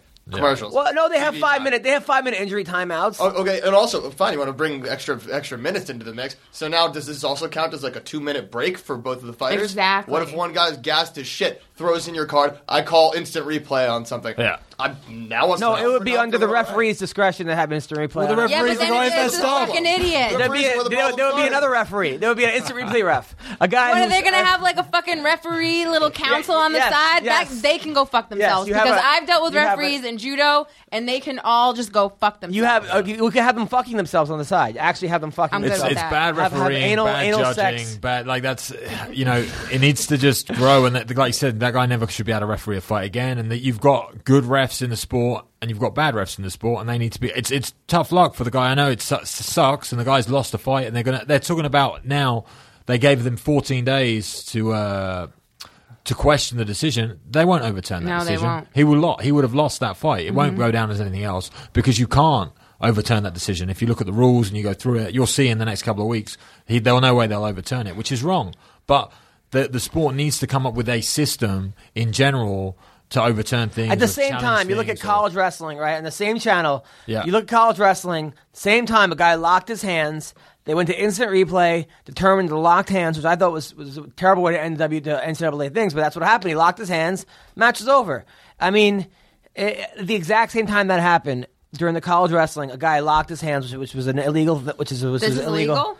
You can lock your hands, but, But like but once you return the guy to the mat, you have to unlock your hands in college wrestling. So once he's on all fours, you have to unlock your hands. That's the so guy was weird. the guy was on. A, there are plenty of judo rules that are weird too. All right, so um, so once they got to the mat, he unlocked. He, he didn't You're unlock. such a child. oh, oh, yeah, you're you're a queen adult. Stop looking at my arms. I'm not looking at your arms, okay? I'll, I'll look at your boobs. Uh, but, but I'm, no, you have nice boobs. You have bigger arms, though. You honestly, your your your arms are, are a D. Your your boobs are. Listen, so oh my god. um, uh, so the guy had to unlock his hands, and uh, and and they went to instant replay. It didn't. Evan, it didn't take. If a guy gets an injury timeout, they take five minutes. Okay, you deal with it. I'm just saying that's a way to make it foolproof. I mean, I don't know who would have to throw the towel. That's that's so true. unhappy with this right No, now. No, but I, I understand why because you know a guy's career has taken a bump. From Yeah. it, and I'm sure. I thought you Dober. I thought Dober was going to lose anyway, personally. But uh, whatever. whatever. But you know, it's it's it sucks. It sucks. But how often does this happen? It's the first time I think it's happened. No, but there are a couple time. times where like uh, a guy gets poked in the eyes. Uh, the ref doesn't see it. The guy covers his eyes, and then he gets clobbered over the head a couple times, and they stop the fight. Something like that would have. But if you're going to bitch and moan about getting poked in the eye, don't fight in a cage. It's fighting at the end of the day. I know it's illegal and the rest of it, but they try and do the best they can with those sort- of situations. And if you get poked, you get poked. You s- swing with your eyes closed. Like if you're going to back away and hold your, that's not it's not a response. That's not a fighting response to getting poked in the eye. You don't go, oh, oh wait, that hurt. You know, try and deal with it. If the referee spots it, he spots it. But It's like the same in every balls, kicked the balls. It's the same in every single sport. It's the Yeah. same in every sport you look at. You look at soccer, well, football. You know, if you look at that, people get pushed over, they get elbowed. People go out for headers and they elbow each other, and the referee doesn't see it. Someone gets a broken nose, whatever. Like that's sport. It's it. Things happen in sport, and the best way to deal with it is not. You can't be 100% every single time. It just can't. It sucks to lose that way, and I, and you, it's awful. It's fucking terrible. But there's not like they're not going to admit a whole system now of instant replay and. All right, so let's say you get subbed that way. You're Drew Yeah, Dober. it sucks. It sucks. It Right. sucks. It fu- It sucks. But at least you know that you didn't really lose. Dana White said this Yeah, is the guy UFC know, and uh, I mean, I'm sure there'll be. I'm sure he'll get paid like the same way. I don't know if that guy should get paid. Is the, the, the disgusting thing here? Let's go. I know I'm going on, and I'm going on a bit of a strange rant, but the disgusting No, because you're a fighter and you have to deal with refs like that. Yeah. You're absolutely entitled to your rant right now. I've, You're- been- I've you're been a fighter there- too. I was, yeah, but I've been there cage side when my friend, a different on on Cage Warriors, my friend Jack Mason got kicked in the head, and dro- like got dropped. He got kicked and dropped, and turned all fours and went to stand up, and the referee stopped the fight, and I was like. Jack was fine, you know, absolutely fine, and he got stopped. So it happened to him as well. He took a kick to the head and fell, and they called it a knockout. It wasn't Right. a knockout. He just lost balance and fell over. You know, that's Right. what happens in fights. So I've been through it like on a personal level as well. But the thing that's disgusting about the situation, in my opinion, is the way the guy who won reacted. Oh You know? yeah, he was saying he felt the tap. yeah. Yeah. The way. How are you proud of that win? Yeah. How are you proud of that win? Like that's fu- like how do you walk away from that and you see the replay up in the stands and you're really gonna believe that Maybe he felt tap. Maybe it was a punch he felt, and he thought it was a tap. Well, maybe- it doesn't matter maybe, but though. you've but you can, it. You yeah, but know. you know you're wrong. You're right. You know you're wrong. I can't- And I can't still argue that. walking away, and he's saying, you know, a win is win, and then he jumps on the cage. Yeah. yeah, that was weird. What the fuck? That's Just that- because you're in J- You just, go, Brazil? you just go through puberty during that last rant. what the fuck? you know that, those, that's like It's just what- like embarrassing. Yeah, that was embarrassing. That That's fucking confused me. embarrassing. So how's how's single life, by the way? How's it, how's it, is it going? It's on? fun. It's great. Really Whoa, whoa, fun. whoa, whoa. What about his single life? What She's happened single to, now. uh, what's his name? What was his name? Yeah. Tug- the uh, tugboat Yeah. bo- guy. Tugboat boy. Yeah, that Yeah, was it. tugboat man. By the way, he's not a boy. He, he, he He's came a on man. here. He said he was a man. He's a man. Uh, it didn't work out. He ran away with some stripper. Do you think And, now- uh, do you think no, I'm kidding. That didn't happen. Uh, No, uh, what? Do you think the chances of meeting a man have now gone downhill since you've done this show and you sit next to him every week? and they know they're going to have to deal right with it. about this. Yeah, I think. Oh, thanks. I'm I appreciate- kidding. Come on, give me a break. The men are lining up. You should see No, that they're they are too. No, should- they're A lot of men are lining up. No, they're not. Yes, and you're they are. scaring them all away. I, every single one of them. Marina's mine. She's all mine. If I can't have her, no one will. All right. Was there any oh other God! fights All on that right, card? Adam, I think I'm gonna have to quit this podcast. Awesome. Try me a man. No. All right. So Josh Koscheck, Erick yeah. Silva, which I said this was a bad idea. I, I don't understand how after getting choked out, Maybe you should call Josh and tell him you should be his advisor. I, I he didn't seem that that broken up about it. But listen, but that's what's sad about this. Let me talk for a second. Uh, Josh One. Koscheck. I don't understand what athletic commission lets a guy who gets choked out brutally with foam coming out of your mouth A Brazilian one. uh, two weeks later have a fight. That to me, that's that's that's wrong. I don't. I think you need time. I don't. I know that these fighters are super tough, especially a guy like Josh Koscheck. They have no quit in them. Sometimes people need to be saved from themselves. Okay, I said this is a bad idea. Now, that being said, he did look okay. He he he actually threw some crazy punches and, and and wild punches and was landing and he he did he looked better than he did against Jake Ellenberger. However, he got caught in that same choke, which is grinding against a cage, not the exact same, but pretty much the same. The the the uh, standing guillotine, um, and he went down. And uh, you know what? It's kind of sad because when I think of Josh Koscheck, I think of the college wrestler Josh Koscheck, the guy who wins an all. I think he's a four-time All-American, won it uh, the national championship two years in a row. I think he lost his senior year in the finals, but he was still amazing. That Josh Koscheck who fought GSP twice, that that rising star in the UFC, that that that that force to be reckoned with. That dude who was just it was knocking fools out at one point. The- His beautiful double leg. I don't like seeing Josh Koscheck after losing three in a row backstage going, yeah, you know, I, I think I did okay. I, it's like he has been content with losing. And you see it all the time with some of these legendary fighters. You see the Kevin Randlemans losing the last six in a row, the Gary Goodridge losing nine in a row. You see it with a lot of these guys where they just it's sort of a paycheck. They they're they're content with losing. And personally, I, I don't like seeing that because I look up. Do you I- I put think these guys it's on a content? pedestal. Do you really think it's the content of losing, or do you think that it, that these guys who have been fighting these crazy wars for years, they're just doing it for the thrill? I'm sorry. Yes, I the think- paycheck does come after, but there's something inside of you that like you, you get addicted to that rush. You get a- you- And you like the attention, you- You you like you you you get a paycheck after, right? That's a guaranteed. But they do it for the thrill. Like this is a very short-lived business. Very short-lived business. And you a lot of fighters don't have opportunities after fighting and they don't they don't have an exit strategy and they're just going to enjoy it just how they want to and he's just one of those fighters. I understand. You, well, I, I totally understand that. But I understand when I when I wrestled in high school and college, it was my life. It was my life. And when I quit, I felt like I was nothing. I felt like I had lost everything. Like uh, uh, everyone who saw me was like, "How's wrestling? How's wrestling? Oh, champ, champ, champ." And then you miss that, and you feel like you got nothing going for you. Okay, look past And- that though. He was a wrestler. Okay, And then he went into another sport. I understand that, I, I, but you're missing my point, uh, which is that I do think that a there needs to be some sort of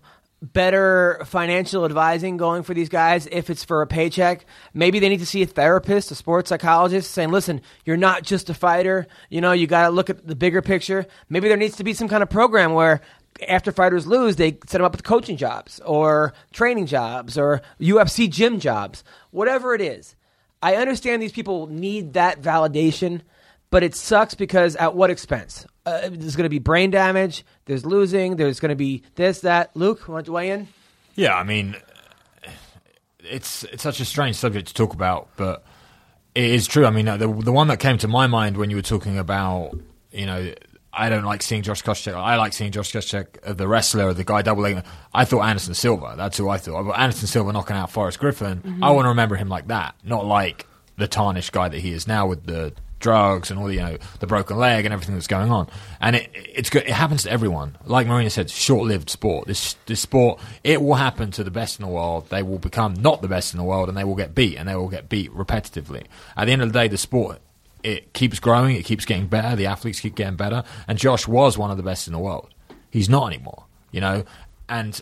I don't believe he's doing it for a paycheck. I think he made a hell of a lot of money in his career, and I don't know if he wasted it or whatever. But I don't think he's doing it for a paycheck. I think he's doing it for what Marina said, and it's that the feeling I try to put it as. It might be different for this second fight. I'm not so sure about the second fight, but when you're preparing for a fight and you're a week away, two weeks away, and you're in the best shape you can be in, and you're, you know, you feel untouchable. You feel in that that place where I, can't be better than this at the moment. That's how I feel when I get ready for fights, when you go towards fights, when you're in that shape.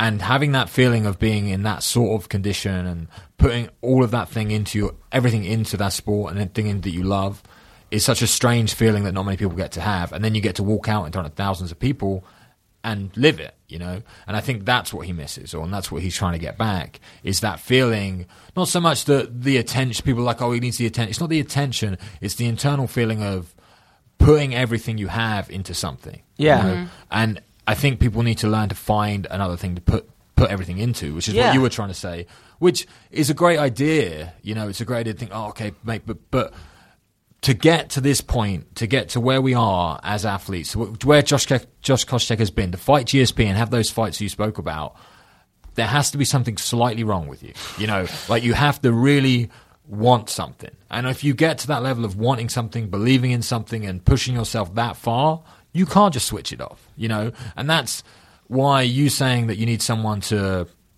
you know, someone to protect them from them. Certain, you know.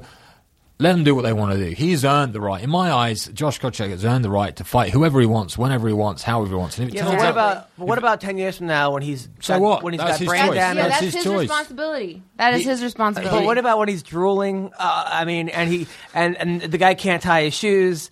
Yeah, I mean, but Does that mean he's not happy? Come with what on. He, with what he's done in his life? I, people can't say that they have done what he has done in the sport Oh. and in, in in life. So maybe he's just living out the rest of his dreams and everything that he's capable of doing physically. Yeah, and Like- I'll watch it, and, and I'll watch. you will watch I'll it. watch it. And let's take it back to- and I'll root for him. But like Jens Pulver's fighting or, or fought recently, and I mean, no, nobody should be given. I, I'm sorry, but you know, you don't want to see fatalities in the sport. Uh, you don't want to see guys get severe brain damage. I You mean, don't. and I understand. Well, he's earned the right to get severe brain damage, is what you're saying. Well, okay? no, no, because he's not going to get severe brain No, damage. you know, he, he got choked unconscious twice. You, you train MMA every single day. You're going to get choked out a few times. You know that happens. So, uh, what you're the, the point you were trying to make is that you don't want to see it happen. You're a fan. You know, Yeah. I'm a fan of the sport. I'm a fan of Koscheck. You don't want to see the guy turn into this guy, but that is what happens. That's That is- that's life. You know, you you you peak, you become the best, and then you're gonna you're gonna fall. The guys that are at the top of the sport right now, one day they won't be the best. Yeah, know, but then let, and let's then you're gonna right. see it. They should set them up with like. Like for, They shouldn't do anything. They shouldn't. Who's they? Who are you talking about? It's up to the the, UFC. individual. They the should, UFC they should have set no him up with like responsibility. Koscheck, Diego Sanchez. If they want to fight, Yeah. you know, I I mean, eventually, if you're going to have guys like Koscheck still around and some of the other guys still around, eh, You're talking about like a maybe have like a league, sit, you know, maybe yeah. maybe have that. Maybe have the Kimbo Slice, Ken Shamrock. But but they're You not going to want to do that, you know. And the UFC doesn't want to be a part of that, and that's just just just not going to happen, you know. Like I know what you're trying to say, and I agree with a lot of things you're trying to say, like trying to set them up, but it just doesn't. Life doesn't work like that. At the end of the day, for me, MMA or the UFC, however you want to look at it, is like a physical representation No, of life. Like yeah. that's what it is. No, that's so what like when the I used to work is. cruise ships, right? I used to work cruise Yeah. ship, and, and they bring on these comics. At, at one point, we're on Johnny Carson, Yeah, yeah. had had that glim in their eye, that, that and now, and then now they're up there and they're telling like two Jews walk into a bar, mitzvah, you know, or like and, and jokes they get off the internet, and, and I'm sitting there going, oh, like this guy at one point, and that's what these guys are sort of becoming. And, and I, there's always that chance that Koscheck wins. He fucking connects with that right. He, he, he, he, may knock out Erick Silva. There's always that chance. And the guy, you know, he asked Dana White for the fight. Dana says, you know what? He's a name. He wants to fight. Let him fight. I, I get it. It just sort of as a fan, It sucks. you, you, Yeah. you know, you're used to a, looking at a guy a certain way. When they lose four or five fights in a row, I mean, you, you look at all these all these legends, all these legends. Uh, they're they're sure dog accounts. You see eight eight losses in a row and seven losses in a row. Even guys like Baroni, you know, who who I love Baroni. You see six losses in a row. I mean, yeah, I like seeing that Phil Baroni. Mark Munoz four losses in a row. for Yeah. yeah, you know, No, I know, I know, but that's that's that's what, and that's what I think is great for the fans. They get to see the growth, they and they get to. The problem with the fans is they jump aboard to another ship, but they get to see the growth. They get to see people. I jump. I, I jump on ships. Where, who's the one who interviews fucking Gary Goodridge's and, and Jens Pulver and Mark Coleman? Marina just pointed to me like I jump on ships. Are you That out of was your fu- easy. fucking mind? That was if there was a that was easy button. I The would only- press it I, am right I'm about to go jump on your fucking boyfriend's ship on the tugboat, and th- uh, that's the only ship I'm jumping on. But listen. I'm not fucking. I'm jumping on ships. Give me a, these other fucking podcasts. You know who they interview? The people fighting this week. I'm interviewing Rob Van Dam. Okay, I, I'm interviewing. Uh, talking about fucking- weed. He wants to talking legalize about weed Yeah, that- worldwide. That, was a little strange. Worldwide. Okay, but, but, but, but I'm interviewing people after they've they've long forgotten them. I'm I'm not a bandwagoner. No, I, fucking listen, way. listen. You feel one- better now? Yes. Yeah, I agree. You want Well, a cigarette or something? Jesus I want some Christ. Rob Van Dam weed. Jesus Christmas. He's going to brand that now and make millions. He should. But no, like my point is, it get get you to appreciate the now. Like I know it sounds strange, and I sound like a bit of a fairy, but it gets to. You get to look at these guys that have gone through that stage, and now you get to look at the people that are doing it right now, the guys that are the best in the world right now. And it means so much more to me when you get to see that these people are actually human, because the Koschecks, the other people, you see them fail, you see them fall, and the guys that are fighting right now and being world champion and destroying everyone and looking unbeatable, they actually are right now, you know, and that you can see it's not going to last forever. They should cherish it, and the fans should cherish it, and they should look after the people while they're there because one day you, you never know where you're going to be, and that the sport is, as Marina said again, is short lived.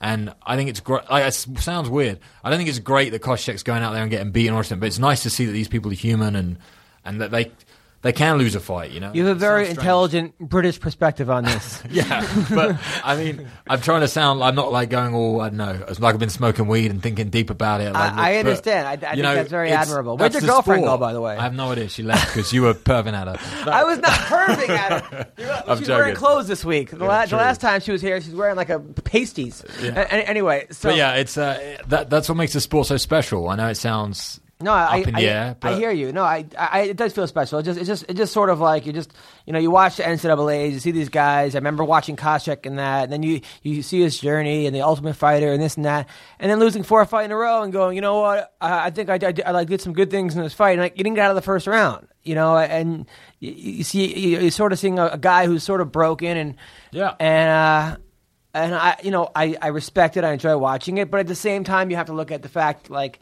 you know, we haven't seen ten years from now. It is a new sport. We haven't seen the type of brain damage these guys can get, and yeah, no one's forcing them to get into a, an octagon. No one's forcing them to walk into a MMA gym. Nobody, mm-hmm. nobody's, nobody's. A lot of these guys are, you know, Koscheck went to a four year college. You can do a lot of things.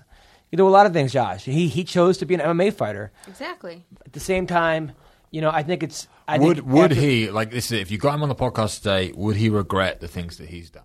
Probably not. Probably not. He's done- you know, and that's that's what you got to look at. Like it, again, I'm not being up and down, but in life, you have got to take the, the good with the bad. You know what I mean? He's had some fucking good times, and now he's having some not so good times. Right. Speaking You of know? good times, we have Derek Brunson. We're going to call him right now. I know that I'm jumping on the Brunson bandwagon, according to my according to my co-host, Marina. You're so butthurt all the time. I am not butthurt. all the time. Uh, just just with your butt. you have a nice butt. oh my god. No, you have like a booty. No. You don't think you I have a don't. booty? I don't want to talk about this right now. Badunkadunk? She does have a Yeah, badonkadon. badunkadunk. Like honestly, you, you could make 125 if you didn't have that butt. Probably could make 125 if I didn't have my ass. Yeah, you definitely have a 20 pound ass. Brunson. Is that part going to be on the podcast? Hello? Hey, Derek Brunson. What's going on? What's going on? You're on the MMA Roasted podcast. It's me, Marina Shafir. What's Luke, up? Luke Barnatt. How's it going, Derek? man? We're. That's my up. Barnett, but he can't say it probably. Don't worry about it. Uh, so, so, uh, so, uh, Derek, you're you're killing it, man. You won the last four to five fights. That last fight you won, you did a crazy dance afterwards. I've never seen that dance Yeah. before. Where, where did you learn that? Uh, that's it's something called a whip. You know, that's what we do. That's a little urban dance. You know, so that's probably why you never seen it before. That's oh, okay. That's like like like Ghost Ride the Whip. That's kind of what that was. Uh, okay, yeah, that can be your spin on it. now, uh, now you, you you're killing it, man. And now, and by the way, you are hilarious on Twitter.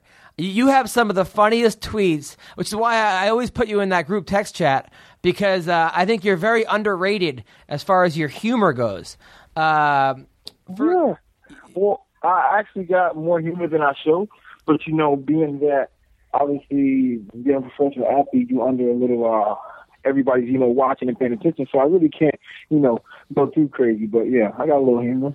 now, uh, so exactly, like one of the um, one one of the, like your last tweets that you wrote, you said. Uh, you said uh, you you were watching uh, some kind of show uh, about swinging neighbors with benefits. Oh yeah, And uh, yeah. uh, you, you wrote, y'all go ahead and share your ladies. I'm stingy as fuck. Sorry, I didn't lear- learn how to share in kindergarten. So uh, Correct. you're not really into swinging? No, I'm not sharing my chick. Wow, are you a swinger? No, no, not at all. I'm, I'm I'm not. I'm not sharing Oh, okay. either. Yeah. He's lying right now. No, I've never I swung know. I before. think he's lying. I think he's lying. And then also, you ran into your ex girlfriend. She asked where you're moving to, and you said on to better things. Oh shit. That's Oh yeah, no, I just I just drop little quotes here and there, you know. Okay. Just- that one had no meaning behind it. Yeah. also known as yeah. knowledge, dropping little quotes of knowledge. There you go. Now, There uh, you go. you also wrote if CM Punk walks out with Pettis, you want to walk out with the Undertaker. Yeah, what's wrong with that? Nothing's wrong with that. Nothing wrong. Uh, Okay. And then you went off about like Ronda Rousey. You said you're a beast and all, but you will not beat men in your weight class in the UFC. Girl, bye. Uh, to the nah. She's good, of course. Ronda Rousey's an absolute beast. Like she might armbar me, but I'm gonna pick her up and curl her, you know. but yeah, of course, you know she's one of the most dominant women, or the most dominant women ever. You know, she's really talented. But you know, talking about guys in her weight class that fight in UFC, mm, she wouldn't beat those guys. so yeah, so you you, you you don't think that she would beat T.J. Dillashaw or or a Barão or any of those guys? Hell no, no. Yeah, I I, I happen to agree with you uh, on that one. Uh, Now, uh, I remember last time you were on the podcast, we talked about uh, oral sex. Uh, you said that you've never Oh. went down on a girl before, uh, that you refuse to go down on, on chicks. Is has that still happened? or, or uh, Wow, did I say that? yeah, yeah. Or you making this up? You probably did because those are the kinds of things that uh, Adam remembers most. No, you know, you did. You said that you just you just you, you refuse to go down on girls, which I I, I think that's horrible. Damn, son. I don't even know what's going on. I don't know how I can answer that because if I said that before, then you know, um, Has now, that- I don't it's know. obviously I don't know how changed. to Things answer have that. I'm changed. Things have fifth on that one. changed. So things th- things have changed. So now you're just now you go down all the time. You're just into eating vagina. That's what your thing now. No, no, no, no, that's not what I'm saying. I'm All just saying, I don't every remember day. saying that. I don't remember the conversation. So, in other words, I'm not going to speak on it. Really? Because remember last time you were like, "Hell no, I don't do that shit." But but but and then a lot of people complained about that. A lot you've actually You know what? You know what? Let's talk about it a little bit. Last time you might have asked me, was I like a uh, uh, just a compulsive uh, vagina eater? And that's when I was like, no, I'm not. And that was the end of the story from what I can remember.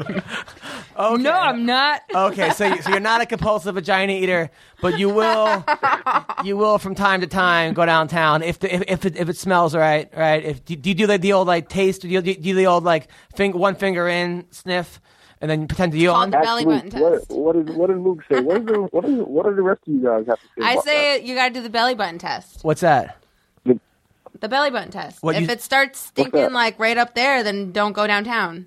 So you That's what all my guy friends have told me. so do so, so guys smell your belly button? No, not me. All my I have like two older brothers, and all of them have friends, and all of them have like been at a table talking about it, and they say they're gonna kiss the girl's stomach, and if it starts smelling funky, they are going right back up north. Hmm. Now, when you had your lesbian experiences, Oh my god, move on, Oh, okay, all right. Move on. Um, because Marina. move All right, on. okay, all right, okay. I, I won't Move I, on. I, I, I move on. Dog. I will fuck no. you up. I, I know you will. I know. Okay. Okay. All right. I'll protect you. Let's go. Let's go. Thank you. Okay, really? All right. So Marina, Marina, Marina has made out with girls before. oh my god. Uh, but she's never. Have you ever? Did you go down on the girl or no? Did you do the belly button test? Uh, no. Okay. All right. Hmm. All right. Okay. All right. All right. You thanks. turned into the Howard Stern show. No, no, no, not at all. That's exactly the dynamic of the show, though. Uh, thank you. It no, is. now, now, all right. So Derek, um, who do you want to fight next?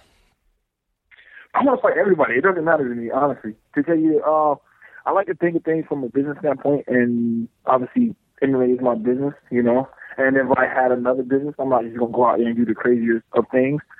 But um, I look at it like this: I fought the number two ranked guy in my in at middleweight. I fought the number five ranked guy at middleweight. You know, so um, I don't know. Um, I think I just, I just need to keep getting better. That's all I care about right now.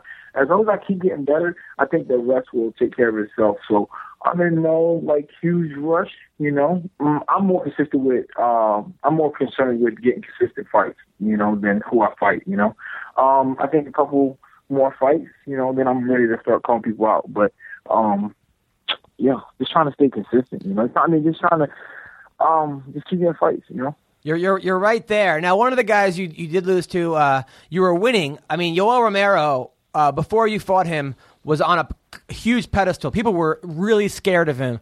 Uh, I think you kind of uh, made out the blueprint to beating him. You you you had him beat two rounds. I mean, you out wrestled this guy. Uh, I think people people really forgot how good of a wrestler you were. And that and that last round he caught you, which was like oh so heartbreaking because you were right there. He did shit his pants during that fight. Uh, how much did that affect the fight? Melly situation. Ah, yeah, that affect the fight. But uh, yeah, of course, my wrestling's really good. You know, um, I went to a D two school, and I was a three time All American there. And a lot of smaller schools don't get a lot of credit, but at the end of the day, it's two people in front of each other, and you're wrestling. You know, some people have better coaches who are going to teach them better material, but just because you went to a D two versus D one school, that don't necessarily make you the better wrestler.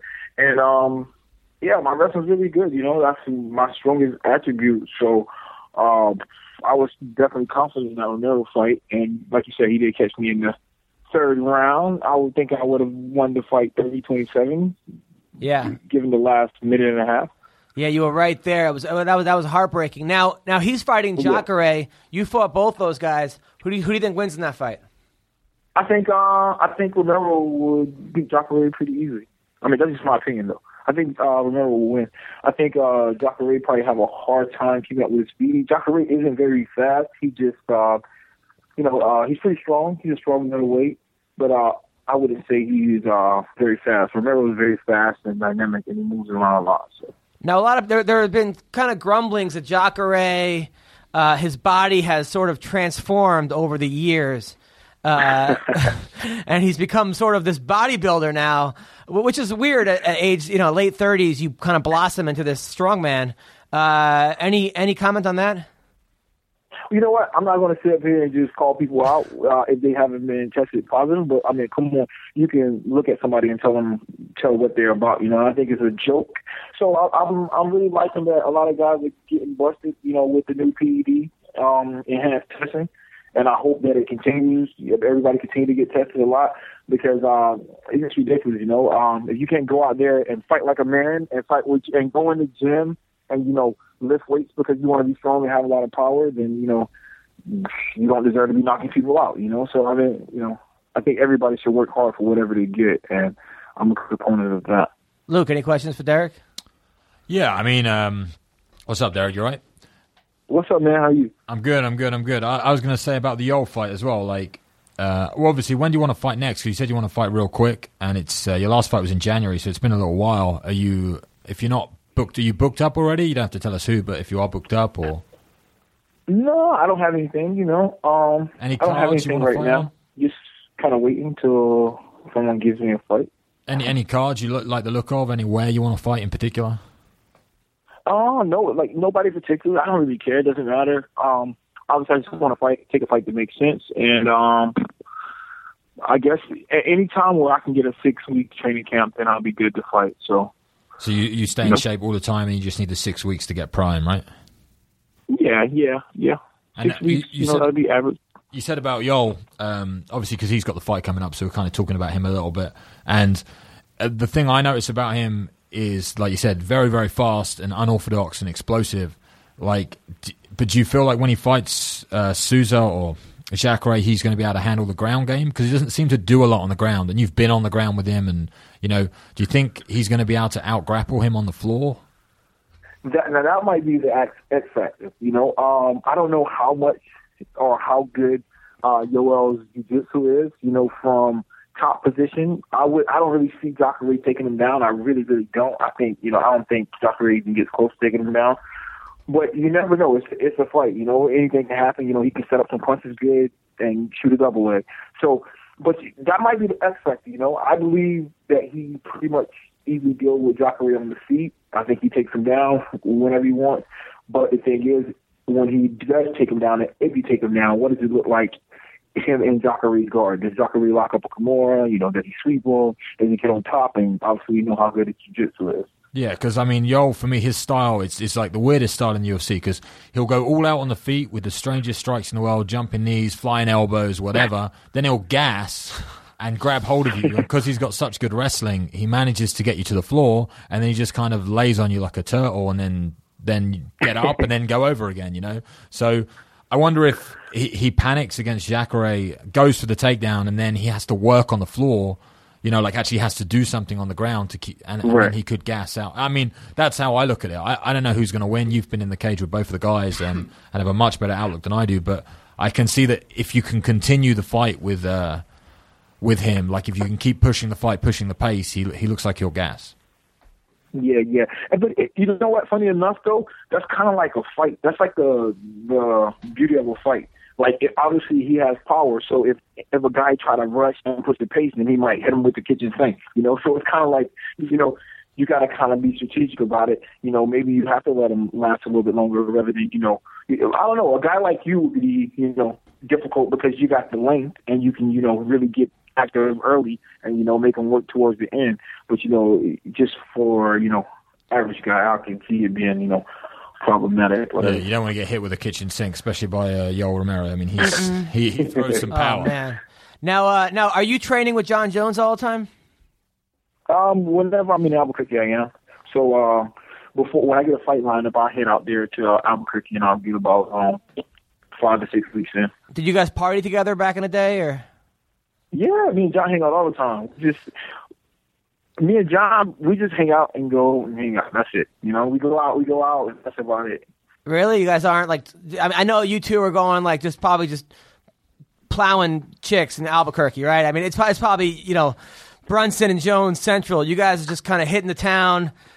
All bets are off, right? Is it is it crazy nah, we days? just hanging out, man. That's it. We just go hang out and then. Can you just entertain him and like maybe just No, nicely lie no, to I him? cannot. Please. He just wants to hear that you entertain guys are getting all the chicks Tag team. every day, Yeah, tag you- teaming it, Are high guys- fiving every weekend. That's what he wants Nah. to hear. Jon, Jon has a fiance. I don't. Uh, So, so, go out and so you guys aren't Eiffel it. Towering girls? Nah. Did you no, forget like none of that. he's Oh. got like a fiance? All right, so Jon has a fiance and a family. Yeah. Now, now, now, when when, uh, that when that whole thing happened with Jon Jones, as far as you know, with the cocaine and everything, were you one of the guys he went to? Did you give him advice? You say, "Listen, man, calm down. You got the whole world." Were you like, "Hey, man, don't don't worry. You, you'll get over this." Did you kind of big brother him a little bit? Yeah, I mean, I, I mean, I talk to him. I stay texts with him. You know, um, just let him know I got his back, and you know, obviously you have to make smarter decisions than that because you know, obviously I'm not about that.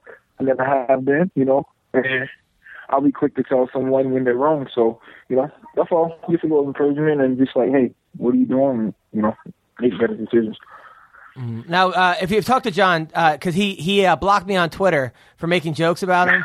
He did Uh, if you could tell him I'm sorry, uh, I, I'm I'm a big fan, and we'd love to have him on the show. Yeah. I got, awesome. I got- I got another Hey, question. I too. saw some people can't take a joke. I guess uh, I saw you and King Mo going at it one time. That Yeah, was- yeah, that was yeah. pretty King Mo got. A, I had to, I had to call King Mo and be like, "Hey, man, I was kidding." He's like, "Who is this?" I'm like, and they he goes, "I don't even know who I'm talking to." And then he was actually super. he was actually super nice about it. I I, I find that you know, I mean, it's hard. I'm in a tough situation where you know, guys, Yeah. you know. Comedy is about you know making fun of guys who are doing really well. You know, Jon Jones, King Mo, those guys are on the top of their game, so they're kind of fodder for jokes. So, um, and it's hard because a guy gets caught with cocaine. There's so many jokes there. A guy, a guy pokes people in the Yeah, eyes. so So, many. many jokes. And it's, you know, King Mo opens himself and he takes himself so seriously that it's fun to make fun of him. At the same time, Yeah. at the same time, you know, sometimes people get upset. But if you talk to Jon Jones, tell him I'm, I'm actually a really big fan. He just wants to be able to DM him now on a regular. yeah, right. so uh, now, now, uh, what about you? Do you have a girlfriend? You married? What's going on? Man, I have a girlfriend. Nice. What does she look like? Yeah. What does she look like? She's Puerto Rican and pretty. Oh, Puerto Rican. Nice. Those, go- Oh Puerto my God, Jesus Those- Christ, sit down. Those are the best girls in bed. I swear to God, I've been with a couple Puerto Rican chicks. Am I right? Did, did, did, did she go, "Ay, papi, Yeah, Mr. a player. Brunson"? Oh player. Really? What, what, what? Do you give her the Brunson burner? Give it a Brunson burner. Yeah. what is that? My college, my college coach used to refer to me as Brunson burner or whatever. I don't know. It was like the Brunson burner was like this. I used to do this like science project. We always It's a had, like- Bunsen burner. Oh, it's the Bunsen burner. Oh, right, right, right, right, right, right. There you go. just That's why they call me entertained himself Brunson. so the hard. bun- I'm like, yo, burner doesn't sound good with anything, you know? So, Yeah, you don't want you don't you don't want to give a girl a burner. She may have to get tested afterwards. Yeah. Uh, uh, that- that- that's rough. So you have a girlfriend now. Do you ha- do you have any kids or no? Yeah, I have two daughters, Two daughters. And how how, how old are they? seven and eight. Now, is it hard for them to watch you fight? Yeah, they my little girls are really active and they like to wrestle and stuff like that. So they understand it as a sport, you know. So they always watch it on like DVR or like right after or something like that. Oh, good. Are are, are you going to get them into jujitsu or? Uh, probably not. Um, I don't know. I'm, I might. I'm thinking maybe some like uh Muay Thai, something like that. That'd be cool. That'd be know? awesome. Um, I don't know. Whatever, whatever they want to do, you know. Cool. So we'll see. What do they think of like your dance afterwards? Well, they love it. They're like, oh, my daddy. whoop." They just like doing a dance all the time. that, that is so cute. Now, now back in now back in North Carolina in college, you must have been the man, right? You're a four-time All-American. It's a, it's a, a, a smaller school. Were you the big man on campus? I was. Yes, I was too. Nice. Used to run that shit.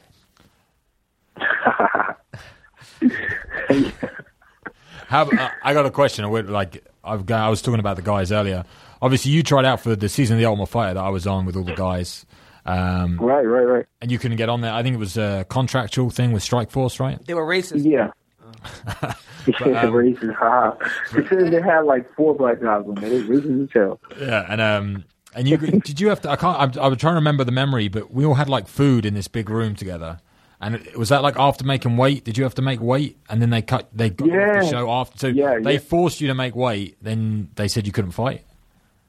Well, I, I, well, when we were going back and forth making the sauna runs, whatever, I was down to weight. And right when we got to the place where we were about to weigh in, like 30 minutes before, that's when the producer came and was like, hey, you know, uh, Strikeforce, we've been trying up until the last minute to get you released.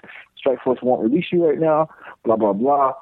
And she said, but you still can weigh in just in case we can talk with somebody and they can let you, uh, they'll let you, you know. And I think it was, they had some big storm in like New York. I think the Strike or some, somebody was stranded in like a big storm. And uh, it was like the big rainstorm they had up north. And the person wasn't able to be reached. So I was just kind of like left out there. So they had to like start the show, obviously. So And, and do you feel like do you think feel like you missed out not being on the show, or you do you, do you prefer just going into the UFC the way you did it, or or like how do you feel about that? Uh, I don't know. Um, it was okay. I mean, either way would have been either way would have been good. You know, obviously for the uh, show, you guys got a lot of um, publicity, whatever. You know, it's great for your PR. So that's the only thing. You know, that it would have sold me a little more with that. But I guess I can't complain too much. Did Did you watch the show? Yeah, I watched. It It was good. Yeah, who was your favorite member on the? What'd you say? who was your favorite cast member on the show? Who my favorite? What, what me say you, Luke? Oh, you're that you're such a cheeseball. Ah, there we go. That's what that's what I wanted. Nice one, Derek. Uh, I don't well, know, man, I was watching this show like, man, honestly, when we all tried out, I was like, man, we got some really good guys right here. This could be like the best Ultimate Fighter ever. Just for the personalities and watching Gil dumbass walk around all naked. Was, you know, I was like, I'm glad I wasn't on this show. But uh, who? but Gilbert I don't know. Smith. It had Oh, a lot Gil- of people like Bubba. Bubba was a big crybaby.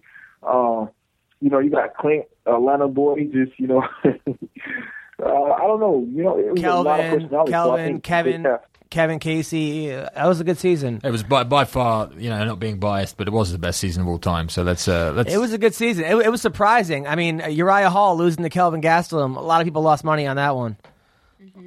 A lot of people lost money on that one. So listen, listen, I, Derek, you're hilarious on Twitter. You're a great guy. You're a good role model. You, you, you know, you, you're you're you're guiding Jon Jones in the right direction. Um, what I, what I do think though is you got to start calling people out because you look at the guys. I mean, Yeah. Luke Luke Rockhold Machida. Who do you, who do you like in that fight? Who I like in that fight? Um, you know what? I might go with Rockhold. I think so too. I think, I think so. I think just that. I don't think he's gonna knock him out or anything. I just I think with the activity, Rockhold does a good job of uh, keeping the pace high and you know high output. Um, so I'm gonna have to go with Rockhold on that one. Weidman Belfort. Weidman Belfort. I'm gonna have to go with uh, Weidman on that one. Uh, Barnatt Munoz. Oh, uh, you fighting Munoz, huh? I think you. I think um, I'm going Bernard. there you go. You, you go on Barnatt. Okay. Uh, Marina Shafir uh, versus uh, no, um, uh, Ronda versus Bethe Correia. Um, I'm going with Ronda. Yeah, that's a, good- uh, uh, she's a fifteen to one favorite. Uh, Jessica Eye. Jessica Eye versus Miesha Tate. I'm going with. I haven't seen much of Jessica Eye, but I have to go with Miesha Tate. She's pretty tough. I hope not. Just because if she wins, she's she's gonna get the third fight against Ronda. If Ronda gets beats Bethe, I think it's gonna happen. And I, I just I, I think I think Ronda has just too much for Miesha. I think she's mentally broken. I don't know. You know what? I can I can kind of see what you're saying, but I think if Miesha, you know, comes down to Greg Jackson, I think we're we're looking at a good fight. Then, you know, I think uh, one of these chicks need to get smart and get some, get some game planning. Like, who in the hell told um, Cat. Cat, you know, watch this, watch this, to go out there and just, you know, run at Ronda like that. You know, she put like so much time into that, and I know she trained hard and worked hard, and to let it to just go out there and just do that, that, that was awful. But you do think there's a girl out there that's that's uh, gonna beat Ronda? Do I think it's a girl? Of- Oh, of course, eventually. You know, I mean, I think I, Cat is tough. You know, it's like you know, Ronda is really good. You can't make mistakes against her. If you do stupid stuff like keep your hands around her head, your limbs out, you know, or run at her and you know get into a scramble. I mean, obviously when you're in a scramble, you need to stay tight with somebody that good at an armbar. So, you know, I think it's little things that we can see more out of fights. You know, because Uh, nobody Ronda- has so- been able to push. So Ronda versus Cyborg. Ooh. I, I mean, honestly, I can't bet against Ronda at this point. but, Marina would like to weigh in. Marina, by the way, Marina Shafir is Ronda Rousey's roommate, uh, who's our, our co-host. Would you I've like, seen her around. would you like to weigh her in on this? Uh, no, I'm I'm liking which way he's going right now. Yeah, I mean, for real, I can't bet against.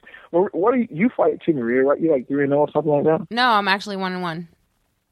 One and one? Okay, Yeah. I don't know. Okay, all right. Well, I was wrong, but uh, either way, um, Rousey's Rousey's tough. You know, even if Cyborg, I think you know what. Funny enough, if Cyborg would have just came to the UFC um, about a year ago and started complaining about the weight, you know, I mean. I think we would have. It would have. That would have been a better chance for her to get Ronda, but Ronda just keep getting better and better. So, Yep. What about I Ronda guess I'll have versus your Puerto Rican girlfriend? say that again. Your your Puerto Rican girlfriend against Ronda. Um, I'm going to say my Puerto Rican girlfriend because I'm going to jump in. I see my girl get her ass whooped in front of everybody. Come on, that makes me look bad as a unit. That's true. I'm telling you, man, Puerto Rican girls know how to move their butts. Though I, they they do right. they they know how to. I mean, they're Right, right. they're on top of you, and they, they just know when to when to. They, they have great timing. Okay. They have great hip timing. Great Listen, timing, huh? Great setup. uh, listen, Derek Brunson, it was an honor having you on. Uh, We we are big fans. Uh, where can people find you? Um, everywhere. I don't know where you want to come to my house. Nah. uh, you can find me on Twitter at uh, Derek Brunson, uh, Instagram the one Brunson, Facebook Derek Brunson, not my personal page, my athlete page, and that's about it. Well, thank you for coming on the show, man. And no worries. Thanks for having me. Take care. Nice one, Derek. Take it easy. Bye. All right, later, guys. And next week we have Renzo Gracie and uh, Ryan LaFlare on the podcast. We have Oh, Renzo awesome. coming on. Yes. Yeah, Renzo. Have you met him? Yeah, You guys he friends? gave me my purple belt. Really? Yeah, Uh, What was that like?